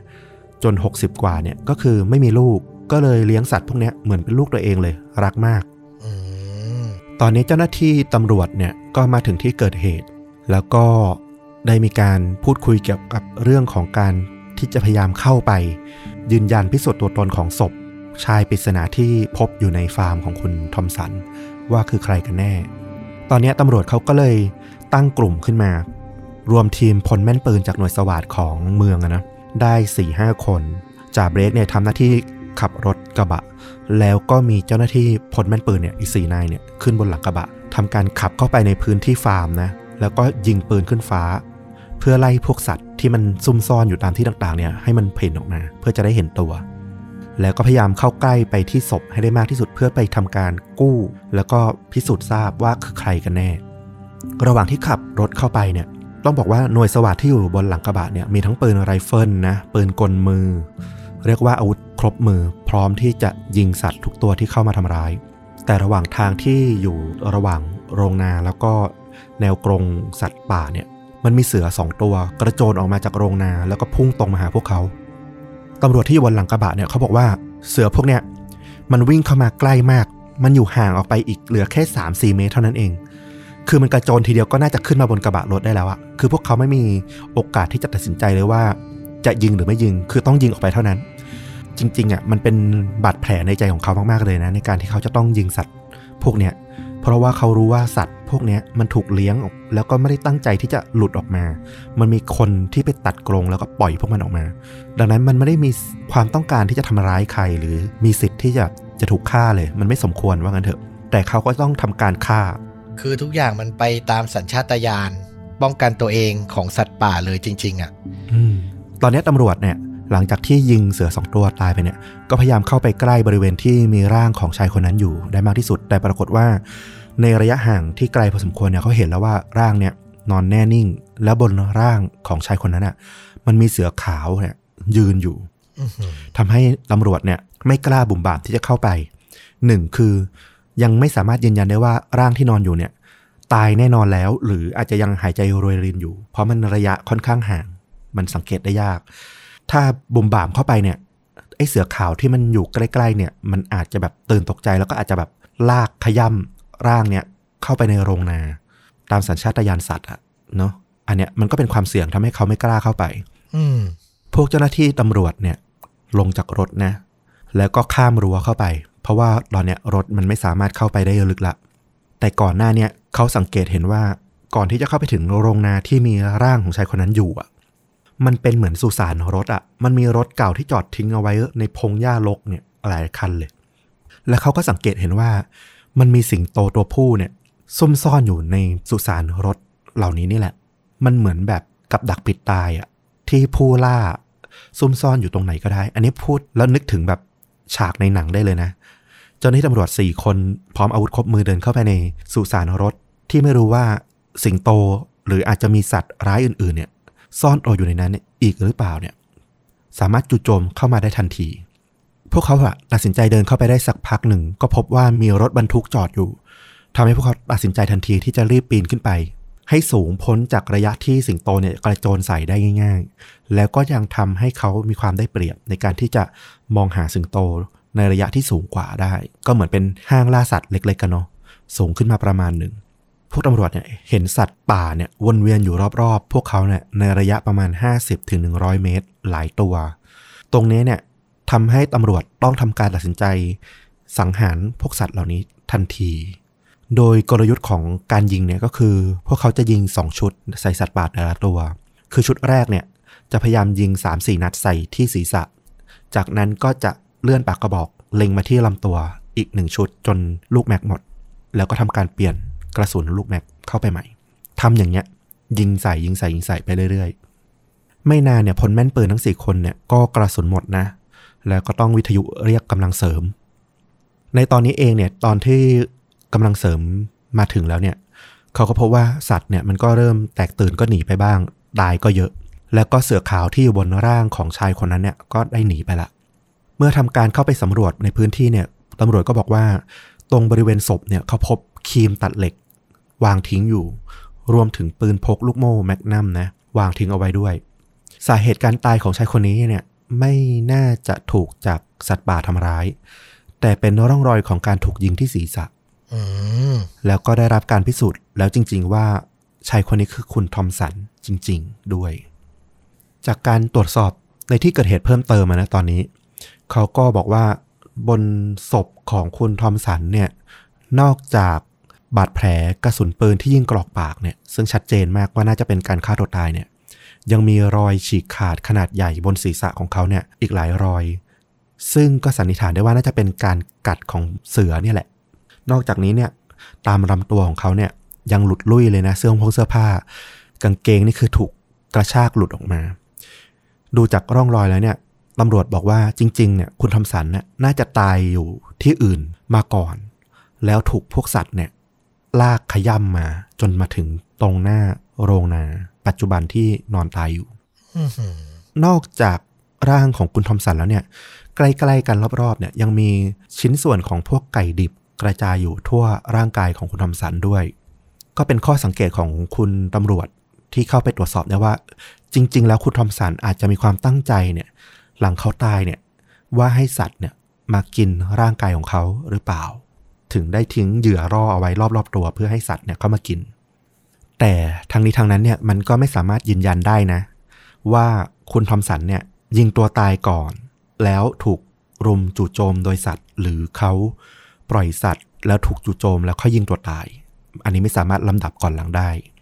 ตลอดทั้งช่วงเย็นของวันนั้นน่ะจนลากเข้ามาถึงช่วงกลางคืนเลยนะตำรวจก็ต้องทำการเนี่ยไล่ต่อสู้ไล่ฆ่าพวกสัตว์ที่มันหลุดออกมาเนี่ย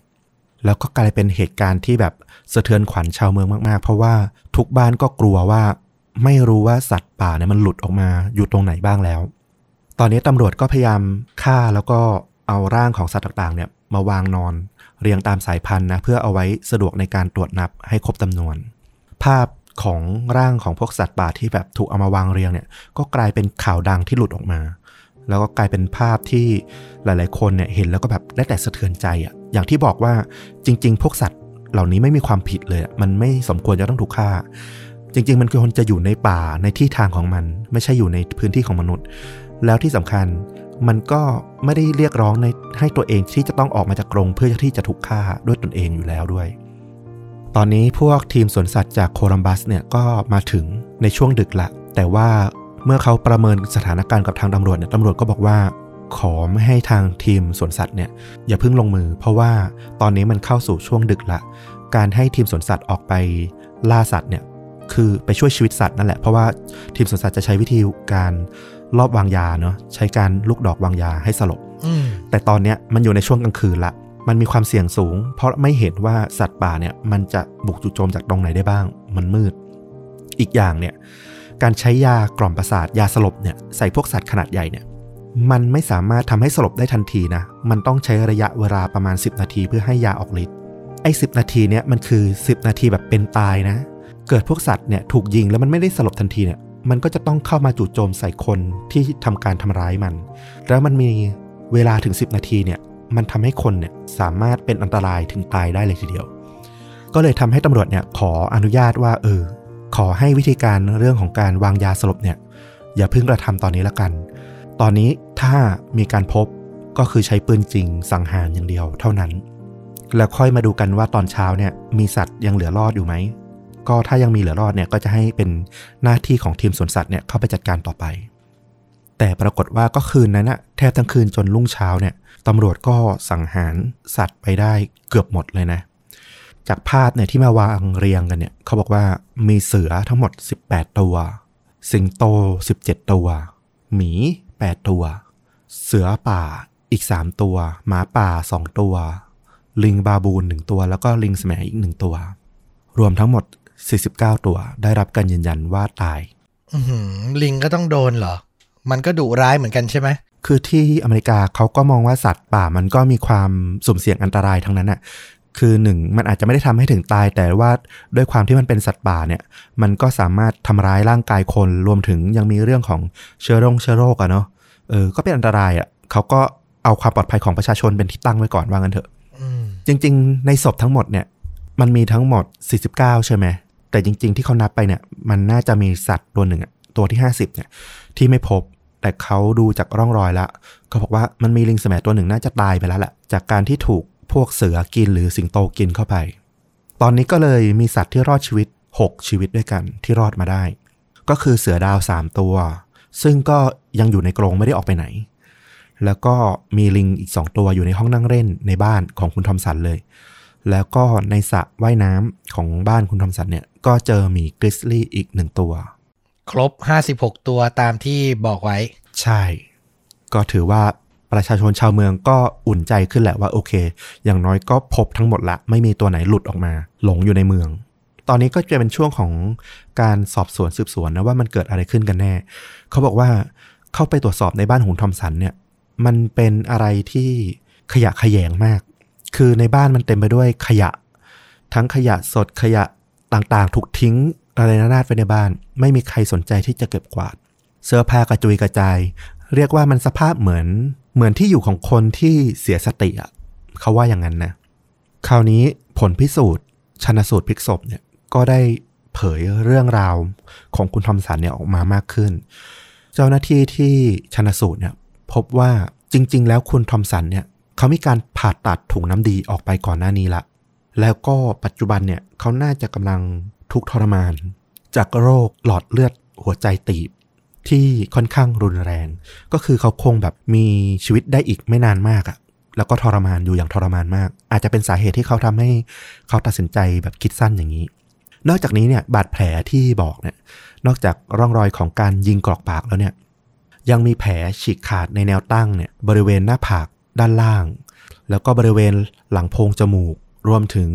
บนส่วนต่างๆของร่างกายอีก 21 จุดด้วยกัน โดยเฉพาะที่ศีรษะแล้วก็ลำคอเนี่ยเสียหายหนักมาก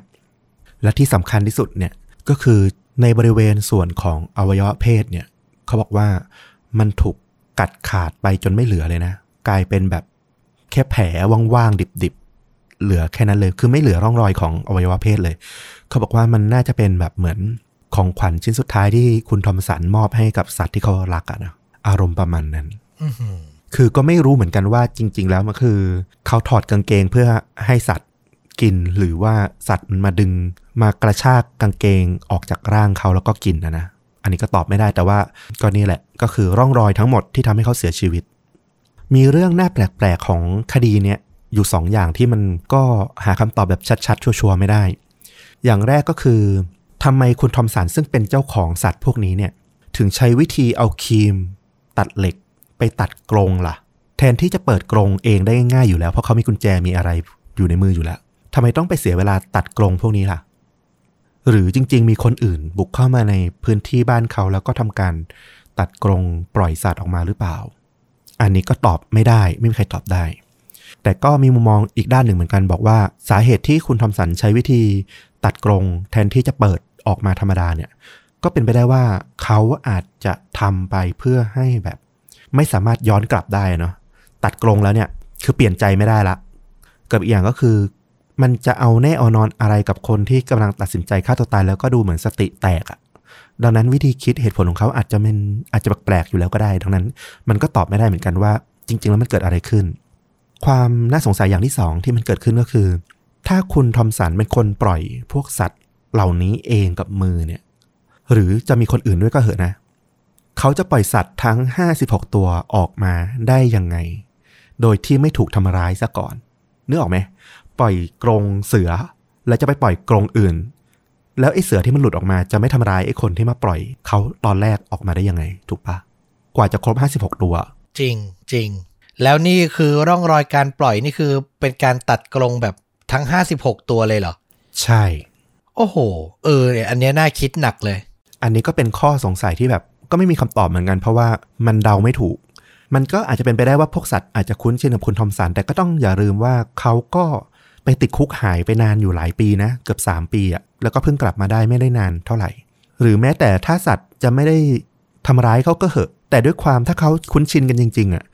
อารมณ์สัตว์ที่มันถูกปล่อยออกมา มันก็จะมีการมาเล่นมาหยอกกับเขาอะทำให้เขาไม่สามารถปล่อยสัตว์ที่เหลือได้อยู่ดีอะนึกออกไหม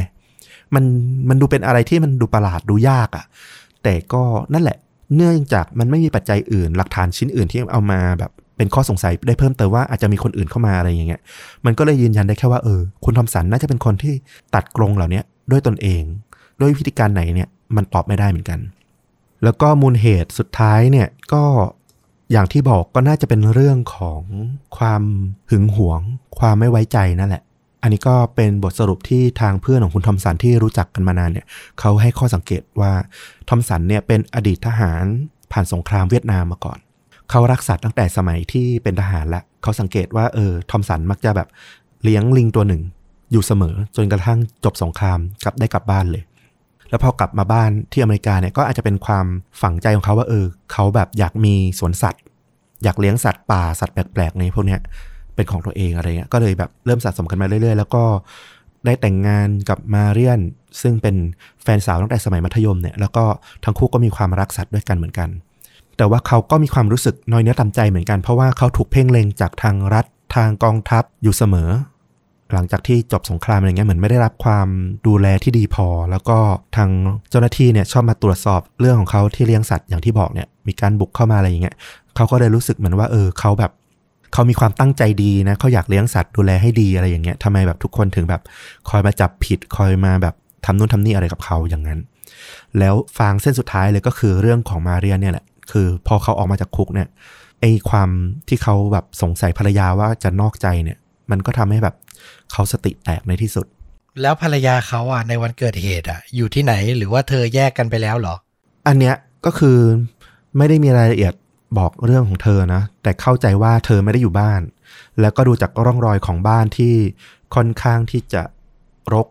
แล้วก็ดูนั่นเนี่ย เธอน่าจะแยกตัวออกมาสักระยะหนึ่งแล้วแหละ อืมอืม ตอนที่ตำรวจเข้าไปจัดการสัตว์ที่เหลืออีก 6 ชีวิตเนี่ยนะก็คือต้องเอาไปเข้าสวนสัตว์หรืออะไรอย่างเงี้ยไปรับการดูแลจากรัฐบาลจากรัฐไปเนี่ยคุณมาเรียนเขาก็มาแบบขอร้องนะว่าเอออย่าเอาไปได้ไหมนี่มันคือลูกรักของฉันเลยอะ่ะฉันดูแลพวกมันมาแบบตลอดอะไรเงี้ยตอนที่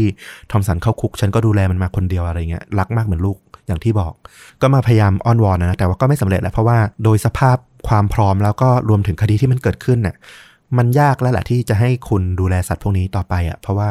มันเห็นชัดแล้วว่ามันไม่ปลอดภัยต่อชุมชนที่อยู่ใกล้เคียงจริง ๆ ก็เป็นบทสรุปของเรื่องราวนี้แหละที่กลายมาเป็นชื่อที่เรียกคดีนี้เลยนะว่าแบบเป็นเหตุการณ์สังหารหมู่สวนสัตว์แห่งเมืองเซนวิลเมื่อปี 2011 ก็เป็นที่โด่งดังเป็นข่าวดังไปทั่วโลกเหมือนกัน เดี๋ยวถ้าได้เห็นภาพ ที่เราบอกนะเป็นภาพที่ข่าวภาพข่าวดังเหมือนกัน ที่เป็นร่างของสัตว์ป่าที่ถูกเอามาวางเรียงนอนจำนวนเยอะมาก ดูแล้วก็แบบได้แต่สลดนะเนาะทั้งเรื่องราวของสัตว์ที่มันก็ไม่ใช่มีความผิดโดยตัวมันเอง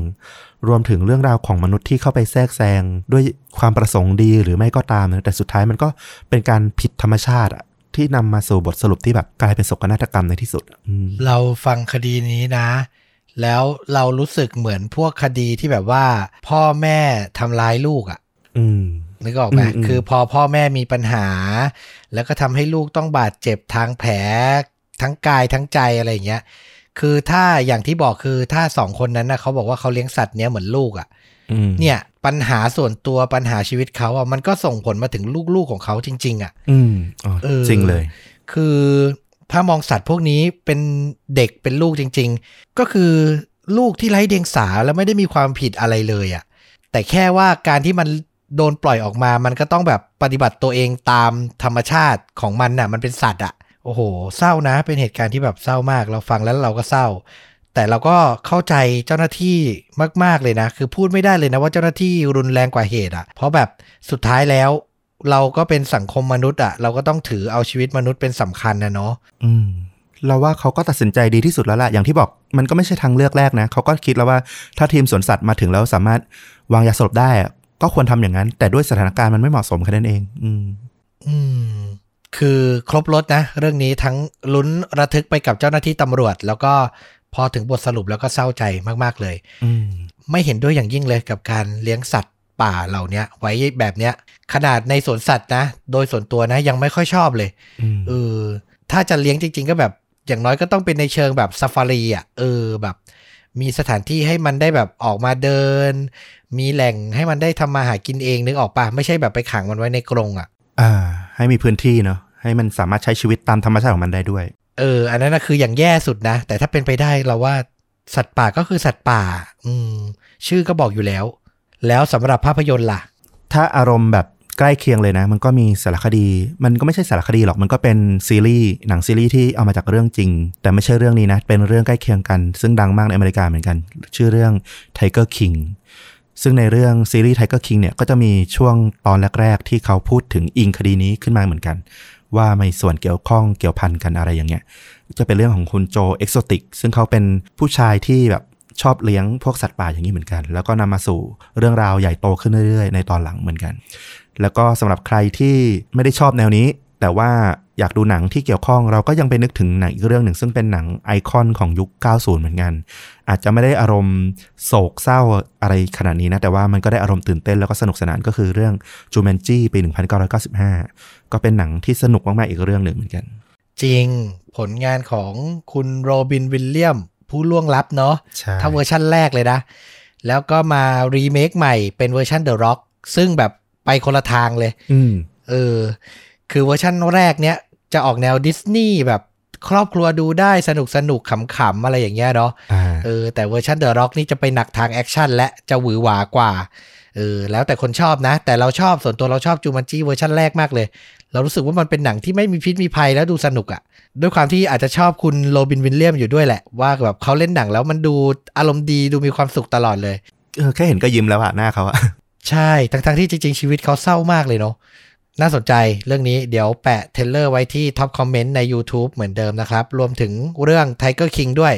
เรื่องนี้ก็หาดูไม่ยากใน Netflix มีเนาะใช่ หาง่ายเลย โอเค นี่ก็คือฆ่าจริงยิ่งกว่าหนังที่เป็นอีกรสชาติหนึ่งเหมือนกันนะ คือมีการเสียชีวิตของผู้คนแหละ แต่เรื่องราวมันซับซ้อนเกี่ยวพันกับเหล่าสรรพสัตว์ด้วย เออ ก็กลับมาพบกับเรื่องราวหลากรสแบบนี้ได้ใหม่กับช่องชวนดูดะของเรานะครับ ติดตามได้ทั้ง Facebook YouTube b l o g d i t Spotify และ Apple Podcast สำหรับผู้ฟังช่องทางอื่นนะครับ อยากจะ support เราอยากจะฟังคลิปพิเศษที่ไม่ได้ปล่อยช่องทางอื่นเลยนะ ปล่อยให้สมาชิกฟังเท่านั้นก็มาสมัคร Membership ทาง YouTube ได้นะครับผมดูทางขวามือติดปุ่ม Subscribe มีปุ่มสมัครแล้ว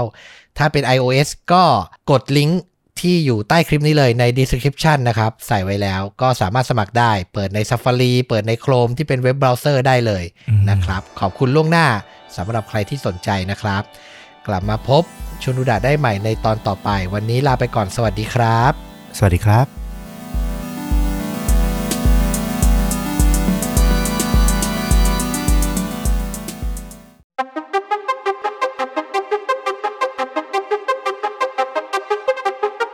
สวัสดีครับ สวัสดีครับ เรื่องจริงยิ่งกว่าหนังนะครับ กลับมาอีกเอพิ o d ดหนึ่งแล้วนะครับผม วันนี้ก็เป็นเรื่องราวจากฝั่งของคุณฟลุก เรื่องที่จะเล่าในวันนี้เนี่ยต้องย้อนกลับไปตั้งแต่ปี 1898 โอ้โห ร้อยกว่าปี ประมาณนั้นเลยอืมตอนนั้นเนี่ยมันเป็นช่วงของยุคล่าอาณานิคมอืมอังกฤษเนี่ยก็จะเหมือนว่าบุกไปประเทศต่างๆ แล้วก็ไปขยายความเจริญ เรียกว่านำอารยธรรมไปสู่ ดินแดนอันป่าเถื่อน เออ หรืออีกมุมหนึ่งก็คือไปยึดบ้านยึดเมืองเขาแหละอืมไปดึงทรัพยากรเขามานั่นแหละ เพราะตัวเองเจริญกว่ามีความพร้อมกว่า อ่า อ่านะครับ ซึ่งดินแดนแห่งหนึ่งเนี่ยที่อังกฤษไปค่อนข้างมากเลยก็คือ ทวีปแอฟริกา อืม โดยมีการก่อสร้างสำคัญอันหนึ่งที่ทางอังกฤษเนี่ยต้องก่อสร้างให้สำเร็จเพื่อเชื่อมเส้นทางในการที่จะอ่า ประสานดินแดนต่างๆ ที่ตัวเองเข้าไปยึดครองอืมโดยสะพานที่จะสร้างเนี่ย เป็นสะพานรถไฟข้ามแม่น้ำอ๋อที่แม่น้ำซาโวในประเทศเคนยาอืมต้องนึกถึงแบบร้อยกว่าปีก่อนนะ มันก็จะไม่ได้สะดวกสบาย อุปกรณ์เครื่องมือก็คือใช้แรงงานคนอ๋อนึกอแล้วอกก็หลักทางวิศวกรรมที่มาช่วยเช่นลอกเช่นอะไรอย่างเงี้ยเป็นหลัก อืม พอมันเป็นเรื่องของดินแดนที่มันทุรกันดารมากๆเนี่ยมันก็จะมีเรื่องของโรคภัยไข้เจ็บ และที่สำคัญก็จะมีเรื่องของสัตว์ป่าที่เข้ามารบกวนด้วยอืมอืมโดยตัวละครเอกของเราในเรื่องนี้เนี่ยเขามีชื่อว่าพันโทจอห์นเฮนรี่แพตเตอร์สันเขาเนี่ยเป็นคนที่รับมอบหมายจากรัฐบาลอังกฤษ ให้ไปดูแลการก่อสร้างสะพานรถไฟข้ามแม่น้ำแห่งนี้อืมแม้จะเป็นสะพานข้ามแม่น้ำเนี่ยนะแต่ว่าด้วย แนวการก่อสร้างเนี่ยมันต้องกวาดพื้นที่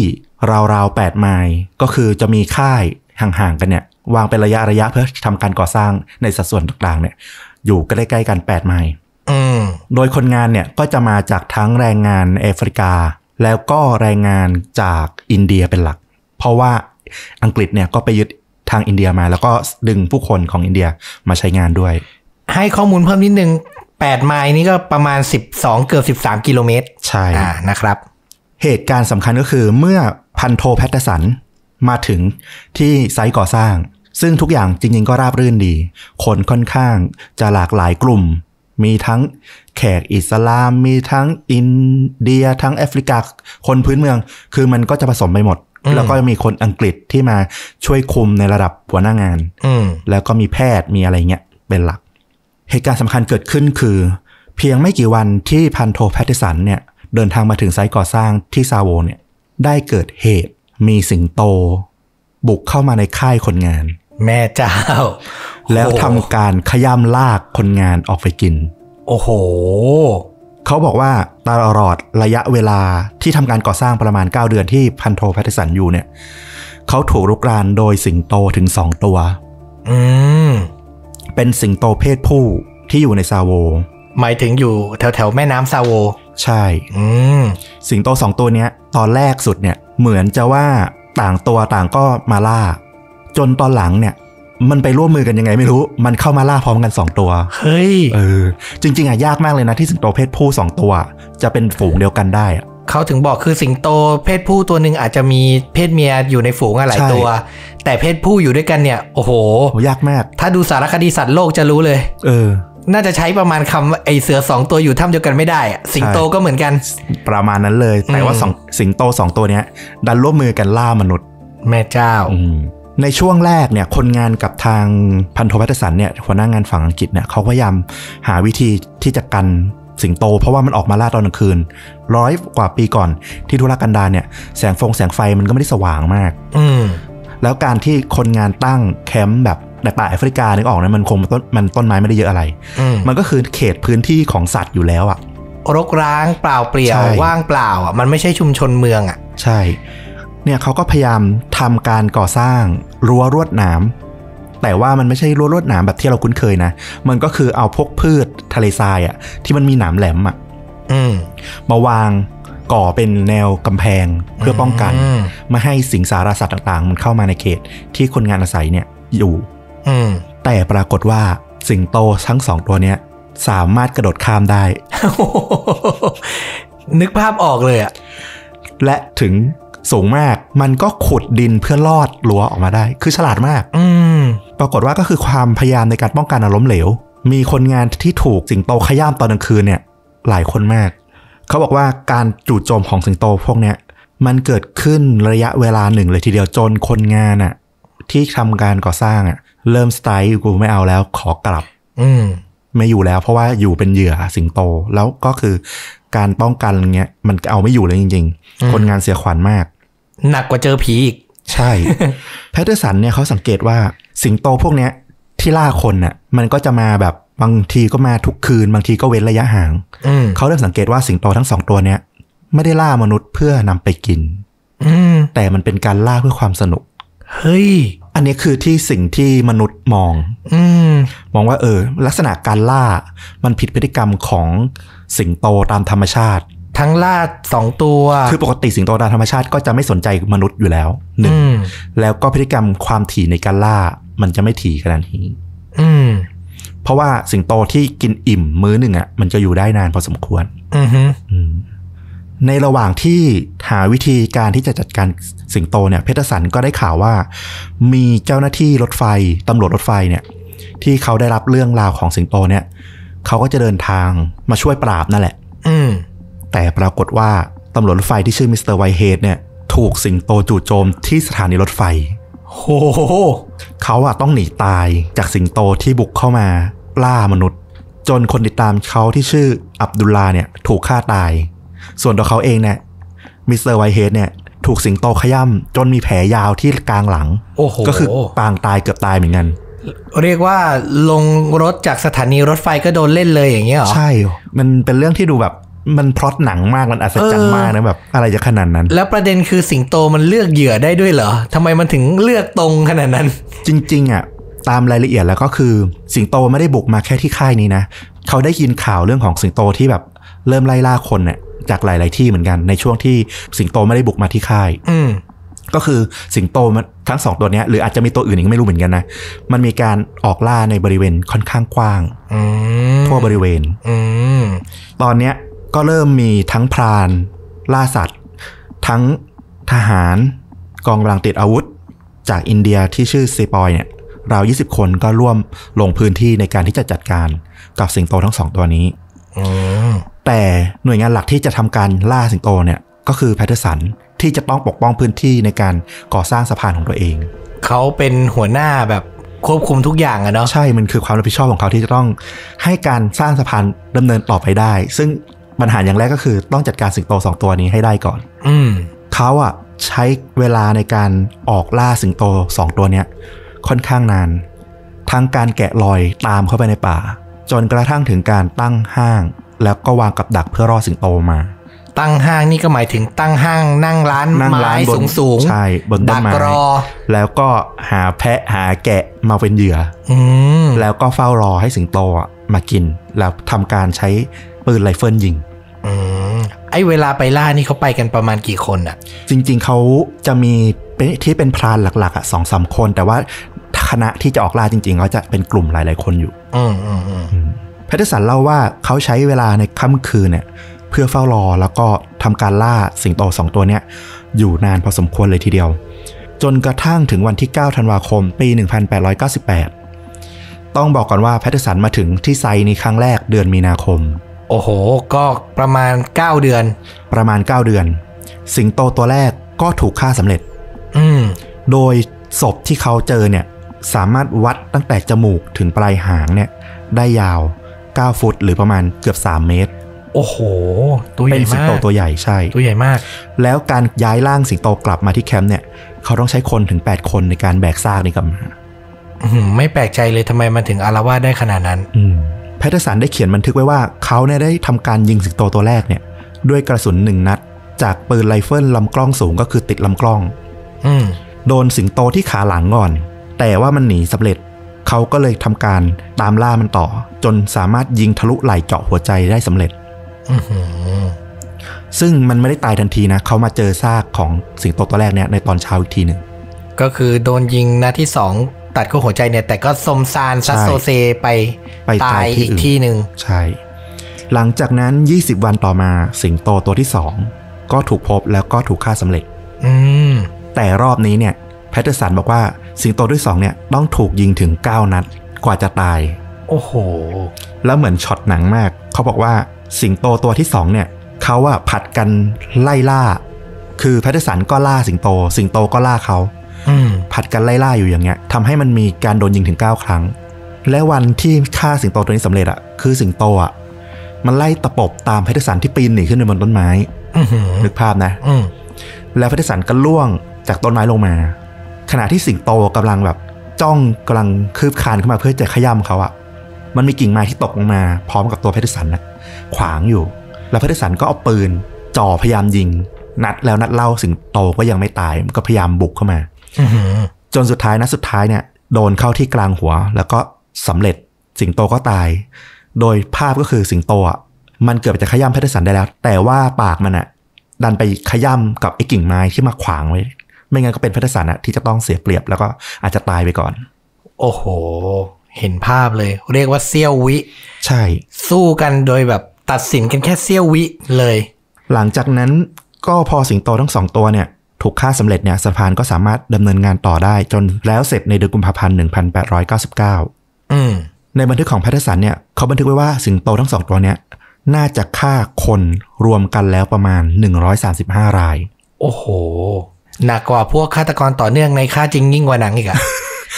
มัน9เดือนด้วยไงอืมแล้วมันอย่างที่บอกอะ่ะมันล่าทุกเดือนแล้วอาณาเขตกว้างมาก อืมแต่ก็ต้องบอกก่อนว่าบันทึกของแพทเทอร์สันน่ะ ในยุคนั้นน่ะมันก็จะมีความไม่ชัดเจนอยู่ แล้วเขาก็มาพิสูจน์ตอนหลังว่าน่าจะไม่ถึง135รายหรอก อืมอืมโดยแพทเทอร์สันเนี่ยเขาก็กลับหลังจากที่กลับมาจากแอฟริกาเขาก็มาเขียนเป็นหนังสือเกี่ยวกับการผจญภัย ตอนที่เขาทำงานอยู่ที่แอฟริกาก็จะมีเรื่องของสิงโตสองตัวเนี้ยอยู่ด้วยอืมโดยบันทึกส่วนหนึ่งเนี่ยก็เป็นเรื่องเล่าที่เขาทราบมาจากตัวเพื่อนของเขาอีกทีหนึ่งอันนี้เขาได้เขียนเพิ่มเติมว่าเพื่อนของเขาเนี่ยมีชื่อว่า ชาร์ลส์ เอชไรอัลเป็นตำรวจรถไฟเหมือนกันอืมไรอัลเนี่ยเดินทางมาถึงสถานีรถไฟคิมาในวันที่มาถึงเนี่ยเขาถูกสิงโตที่เฝ้าดักรออยู่บนหลังคาสถานีอะจู่โจมอื้อหือแต่ว่าในตอนนั้นเขารอดไปได้ หลังจากนั้นไรอันเนี่ยก็ตั้งทีมแล้วก็ทำการดักรอโดยตัวเองอะอยู่ในโบกี้รถไฟที่แยกเดี่ยวออกมา เพื่อทำเป็นซุ้มไว้ดักรอสิงโต คืนแล้วคืนเล่าสิงโตก็ไม่ยอมมา จนกระทั่งคืนหนึ่ง สิงโตอะมันบุกเข้ามาหน้าปากประตูของโบกี้ที่เขาอยู่ได้ คือมีทางออกทางเดียว แล้วก็เป็นหน้าต่างละกุลีที่เป็นทาสอะที่เป็นคนรับใช้อะกลัวสิงโตก็เลยช่วยกันปิดประตูล็อกไว้ให้สิงโตอยู่ข้างใน อันนี้เขาอยู่ในรถไฟ เป็นโบกี้ที่แยกออกมาเพื่อตั้งเป็นที่พักอะ อ๋อเออก็คือเป็นรถไฟโบกี้หนึ่งที่ตั้งเดียวๆเลย ใช่ อืมแล้วเขาไรอันกับพวกอีกสองคนก็ติดอยู่ในโบกี้รถไฟกับสิงโต เพราะว่าโดนคนรับใช้ร่วมกันช่วยกันปิด ล็อกประตูเอาไว้ อ้าว คือคนรับใช้อยู่ข้างนอก อยู่ข้างนอก แล้วสิงโตมันกระโจนเข้ากระโจมานเข้ามาข้างใน แล้วใช่คนรับใช้ก็เลยปิด ใช่ฆ่าหัวหน้าชัดๆเลย เขาเล่าว่าสิงโตเนี่ยเดินไปหาไรอันเพื่อฆ่า ไรอันกับเพื่อนที่ตอนเนี้ยอยู่ 3 คน เพื่อนคนหนึ่งโดนขย้ำอยู่โอ้โหเพื่อนอีกคนฉวยโอกาสรีบปีนคล่อมตัวสิงโต เพื่อข้ามไปที่ประตู อืมแล้วก็พยายามเคาะเรียกให้เปิดไอคนรับใช้ด้านนอกก็เปิดแง้มพอให้แค่คนออกมาได้คนหนึ่งอืมพอเพื่อนของไรอันออกมาได้ เขาก็เห็นว่าสิงโตอะที่ขังโดนขังอยู่ข้างในอะลากไรอันกระโจนออกมาจากตรงหน้าต่างด้านข้างอืม แล้วก็ลากไรอันหายเข้าไป ในความมืด คือพังหน้าต่างที่ปิด ใช่ กระจุยกระจาย ใช่อืมไม่นานหลังจากเรื่องที่ไรอันโดนขย้ำตายไปเนี่ย ก็มีการตามล่าแล้วก็พบสิงโตตัวเนี้ย แล้วก็ยิงสำเร็จ น่าจะเป็นคนละตัวกับที่แพทเทอร์สันเจออืมแต่ก็คือเป็นเรื่องราวในลักษณะใกล้ๆกัน เขาก็เอามาเขียนรวบรวมในหนังสือของเขาด้วย แสดงว่าศึกระหว่างสิงโตกับคนที่นั่นเนี่ยมันหนักหนามาก ใช่อืมในปี 2000 กว่าๆแล้วเนี่ย ก็เริ่มมีการศึกษากลับไป เพราะว่ามันเป็นกลายเป็นประวัติศาสตร์หน้าหนึ่ง เขาก็มีการศึกษาไปว่าจริง ๆ แล้วเนี่ย น่าจะมีคนที่เสียชีวิตอยู่ราวๆ 28 ถึง 31 คนอืมอืมคือไม่ได้เป็นร้อยแบบที่เขาเขียนเล่าไว้ตอนแรก ใช่ อันเนี้ยก็ศึกษาจากวิธีทางวิทยาศาสตร์ก็ดู เรื่องของไอโซโทป จากวัตถุในอดีต แล้วก็ดูพวกสารประกอบที่มาจากอวัยวะคนอะไรอย่างเงี้ยอืมเออ คือเขามีซากสัตว์ของทั้งสิงโตทั้งสองตัวอยู่ อืมพอเขาศึกษาเนี่ยเขาพบว่าสิงโตตัวแรกเนี่ย น่าจะกินคนไปประมาณ10คนอื้อหือส่วนสิงโตตัวที่สองน่าจะกินไปประมาณ24คน ก็ถือว่าเยอะอยู่ดีนะ ใช่ อยากรู้ไหมว่าเขามีทฤษฎียังไงว่าทำไมสิงโตถึงออกล่าคน เออ อยากรู้ จากการศึกษาเนี่ยเขาก็มีนักวิจัยเขาก็ศึกษาเรื่องเนี้ยแล้วเขาก็บอกว่า มันน่าจะมีเรื่องของความผิดปกติของตัวสิงโต อืม มันมีหลายทฤษฎีที่เกี่ยวข้องเรื่องนี้ อันหนึ่งอธิบายว่ามันมีการระบาดของโรคในวัว ซึ่งเป็นเหยื่อทางธรรมชาติของสิงโตทำให้วัวมันขาหายไปจากระบบนิเวศ ไปเยอะทำให้สิงโตอะมันเลยต้องล่าอาหารชนิดอื่นที่มันไม่เคยล่า ก็เลยมาล่ามนุษย์แทน ใช่ เพราะเอาจริง ๆ อะ ถ้ามองตามหลักความจริงอะ มนุษย์เกาะกันเป็นกลุ่มอย่างเงี้ย แล้วก็อยู่เป็นปริมาณมาก สิงโตมันไม่อยากมายุ่งหรอก ไม่ว่าสัตว์ไหนก็ไม่ค่อยอยากจะมายุ่ง ใช่ สิงโตมันสันโดษด้วยอะใช่มันไม่ได้แบบ คือในธรรมชาติมันไม่ได้มาล่าคนเป็นกลุ่มอะไรอย่างเงี้ย อีกข้อสันนิษฐานหนึ่งเขาก็บอกว่า สิงโตทั้งสองตัวเนี้ยอาจจะคุ้นเคยกับเนื้อมนุษย์อืม เพราะว่าบริเวณแม่น้ำซาโวเนี่ย ที่ก่อสร้างเนี่ย มันเป็นพื้นที่ที่กองคาราวานทาสเนี่ย จะใช้เป็นศูนย์กลางการค้าทาสมันก็จะมีคนที่จะตายจากการเดินทางนู้นนี่นั่นน่ะอยู่พอประมาณอยู่ละ สิงโตก็อาจจะไปกินเนื้อของคนแล้วก็แบบเริ่มรู้รสชาติของมนุษย์ อืม ติดใจว่างั้นเถอะ อีกอย่างหนึ่งก็คือ มันมีคนอินเดียคนอะไรหลาย ๆ ชาติมาอยู่ที่ไม่ใช่แค่แอฟริกา อืม เขาบอกว่าพิธีศพของพวกอินเดียที่จะเอาศพลอยน้ำอะก็เป็นอีกสาเหตุหนึ่งที่อาจจะทำให้สิงโตอะมีโอกาสได้ไปกินอืมเนื้อมนุษย์อืมอืมอืมอืมอย่างในประเทศอินเดียเขาก็จะเอาศพไปลอยแม่น้ำคงคาอย่างเงี้ยใช่เชื่อว่าจะขึ้นสวรรค์อ๋อมันก็เป็นความเชื่อของเขา แล้วก็อีกอันหนึ่งที่เขาไปค้นพบก็คือซากของสิงโต มันมีการติดเชื้อที่รากฟันทำให้สิงโตเนี่ยไม่สามารถขย่ำสัตว์ ที่อยู่ในธรรมชาติอะซึ่งมันอาจจะดิ้นต่อสู้หรือเนื้อมันอาจจะหนาตัวใหญ่กว่าเนี้ยอืมไม่ได้อีกอืม มันก็เลยเลือกมาล่าเหยื่อที่เล็กลง เออ ทฤษฎีแต่ละอันนี่ฟังดูวิทยาศาสตร์และน่าเชื่อถือมาก ใช่ ก็พยายามพิสูจน์ เพราะว่าอะไรรู้ป่ะ เพราะหนังสือที่แพทเทอร์สันเขียนอะไปอ่านคร่าวๆนะ ย่อๆอะโคตรโม้เลย โม้หมายถึงว่าโม้วีรกรรมตัวเอง โม้วีรกรรม ว่าตัวเองแบบลุยมาเยอะ คือช็อตที่ไปล่าสิงโตตัวแรกอะ ไม่ได้เล่าแบบแค่ว่าอ๋อผมแบบเตรียมพวกกำลังพลแล้วก็หาทางดักล่ออะไรเงี้ยนะเขาบอกว่าระหว่างเดินทางอะเขาต้องต่อสู้กับทั้งแรดทั้งฮิปโป คือสารพัดสัตว์อะอีกนิดจะเฮอร์คิวลิสแล้วเออะอมันคือแบบกลายเป็นแบบตำนานอะอืมเออเขาก็เลยแบบ แล้วพอตัวเลขยอดของผู้เสียชีวิตมันร้อยกว่า เขาแบบมัน ไม่น่าเป็นไปได้ขนาดนั้นเลยอืมที่สิงโตจะล่าคนได้เยอะขนาดนั้น อืมอืมก็จริง ใช่ ก็เป็นเรื่องราวที่น่าตื่นเต้นอืมที่เกิดขึ้น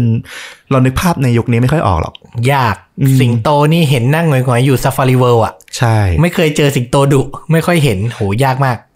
แล้วก็เนื่องจากพฤติกรรมของสิงโตทั้งสองตัวเนี่ย ที่ออกล่าในเวลากลางคืน แล้วก็หาร่องรอยได้ยากเนี่ยพันโทแพทเทอร์สันก็จะตั้งฉายาสิงโตสองตัวนี้ว่า ตัวหนึ่งชื่อ The Ghost อืม ส่วนอีกตัวชื่อ The Darkness ก็คือผีกับความมืดโอ้นึกชื่อหนังออกเลย ใช่ไหม The Ghost and the Darkness ใช่ นั่นก็คือชื่อหนัง อืม ปี1996จริง ๆ ก็มีการเอามาสร้างหนังอะหลายครั้งโดยเอาเรื่องราวของเพทรสันเนี่ยมาเป็นแรงบันดาลใจ แต่ว่าแบบเรื่องที่ตรงเป๊ะตามหนังสือของเพทรสันเลยเนี่ยก็คือ The Ghost and the Darkness อืม พอจะจำบรรยากาศเคยดูเคยได้ดูเรื่องนี้วาลคิลเมอร์ปะ เป็นวาลคิลเมอร์เล่นกับไมเคิลดักลาสอือหือเนี่ยรุ่นใหญ่ทั้งคู่วาลคิลเมอร์นี่ก็อดีตแบทแมนไมเคิลดักลาสนี่ก็โอ้โห รุ่นใหญ่มากใช่ๆเบสิ c อินสติ้งอย่างนี้นะ ที่เราจำจำเขาได้นะอือืม เท่ทั้งคู่ เป็นหนังเรื่องหนึ่งที่เคยดูตอนเด็กอืมๆแล้วชอบมากอืมแล้วไม่กล้าดูตอนโต จนตอนนี้ก็ไม่กล้าดูกลัวผิดหวัง ใช่ เคยมีไหมอารมณ์แบบเนี้ย เคยคือดูตอนเด็กชอบมากแล้วกลับมาดูตอนโต ทุกอย่างเชย ทุกอย่างใช่ไม่ใช่ได้เลยอะไรอย่างเงี้ยเอออืมอืมเข้าใจนั่นแหละก็จะมีอารมณ์แบบว่าโอเค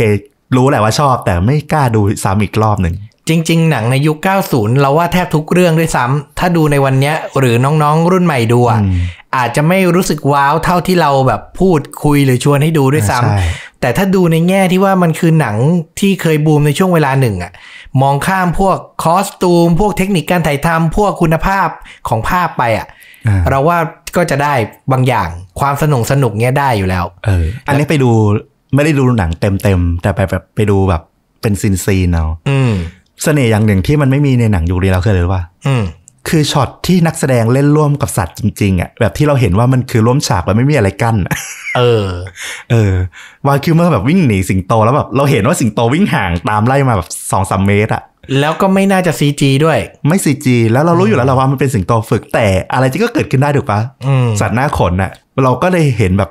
ใจหนึ่งก็คือลุ้นกับหนังกับอีกอย่างมันลุ้นกับนักแสดงเหมือนกันนะแบบโอ้โหเกิดอะไรขึ้นวะซีนนี้เขาถ่ายกันยังไงวะเออก็ต้องยอมรับว่าในยุคเนี้ยเวลาเป็นซีนต่อสู้กับสัตว์ร้ายหรือสัตว์ประหลาดอย่างเงี้ยเราก็จะ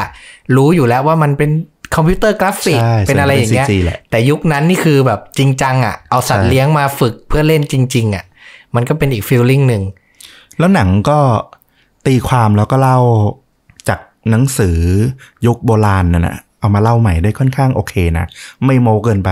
อืมมีช็อตหนึ่งที่ตาตึงตั้งแต่เด็กเลย อืมคือช็อตที่เมียกับลูกของลูกเพึ่งคลอดด้วยนะ ของพันโท Patterson เนี่ยก็คือ Patterson ก็คือ Val Kilmer เล่นอืมเป็นพระเอก เดินทางมาที่แอฟริกาเพื่อมาเยี่ยมสามี แล้วจังหวะที่ลงจากรถไฟก็แบบยืนโบกมือทักทาย Val Kilmer ที่กำลังแบบเดินมา แล้ว Val Kilmer ก็ปรายตาเห็นในทุ่งอะ สิงโตมันกำลังวิ่งมา อืมแล้วก็ตัวเองก็พยายามวิ่งแล้วก็ร้องเตือนภรรยาบอกว่า ให้หลบเข้าไปให้หลบเข้าไปอะไรเงี้ย แต่แบบตัวแฟนก็แบบไม่รู้เรื่องอะ่ะ ก็แบบยิ้มดีใจนึกว่าสามีดีใจที่ได้เจอกันอะไรเงี้ยอืมแล้วสำสิงโตก็วิ่งมาขย้ำลูกอะ่ะอืมโอ้โหแบบช็อตแบบจำตราตรึงเลย มันน่ากลัวในความรู้สึกอะ่ะสำหรับเราที่เราจำได้เราจำมูดแอนโทนตอนที่เขาออกล่าตอนกลางคืนได้อืมเราจำซีนความแบบเงียบ ซุ่มนิ่งสนิทแล้วแบบ เหมือนตามองตาระหว่างคนกับสิงโตอะเออซีนประมาณเนี้ยเราจำได้ในเรื่องเนี้ยมันจะมีอยู่ อีกซีนเนี้ยที่น่าจะจำได้คือ ฉากลังของสิงโตอะอืมที่ตัววาคิวเมอร์กับดักลาสเนี่ยดักลาสในเรื่องเขาจะเป็นพรานอืมเป็นพรานรุ่นใหญ่ที่แบบ เข้าใจเรื่องธรรมชาติสิงโตดีมาช่วยล่าเขาไปเจอรังของสิงโตทั้งสองตัวเนี่ย แล้วมันเต็มไปด้วยโครงกระดูกมนุษย์เต็มไปหมดอืม เออ แล้วเขาก็แบบเหมือนพูดกันอย่างที่บอกอะก็คือเขาสันนิษฐานว่าสิงโตพวกเนี้ยมันไม่ได้ล่าเพื่ออิ่ม มันล่าเพื่อความสะใจเพื่อความสนุก มันก็เพิ่มความหลอนให้แบบ เออ จริง ๆ ประโยคเนี้ยพออยู่ในหนังอะจำได้ว่าขนลุกเลย คือมนุษย์อะเคยชินกับการล่าเพื่อสนุกเรามีกีฬาเออล่าสัตว์เรามีอะไร แต่เราไม่เคยมองมุมกลับว่าถ้าวันหนึ่งสัตว์มันเป็นอย่างนั้นบ้างอะถ้าเราเป็นคนถูกล่าเองอะโอ้โหขนลุกนะใช่ขนลุกนะซีนนี้ขนลุกอยู่ อืมก็ถือว่าเป็นภาพยนตร์อีกเรื่องหนึ่งที่น่าหามารับชมนะ หนัง 90 นี่มีดีหลายเรื่อง ใช่ ก็แนะนำลองไปดู แล้วก็เป็นเรื่องจริงเกี่ยวกับสัตว์ ที่บอกแล้วว่าคนละฟีลลิ่งกับนกพิราบอืมนะครับ ผมก็เป็นอีกรสชาติหนึ่งกับเรื่องจริงยิ่งกว่าหนัง EP นี้นะครับผมฝากกดไลค์ กดแชร์ กด Subscribe Channel ชนดูดะเหมือนเดิมนะครับ YouTube Facebook b l o g i t Spotify ได้ทุกช่องทางเหมือนเดิม แล้วกลับมาพบกับพอดแคสต์จากชวนดูดะได้ใหม่ในเรื่องต่อๆไป วันนี้ไปก่อนครับ สวัสดีครับ สวัสดีครับ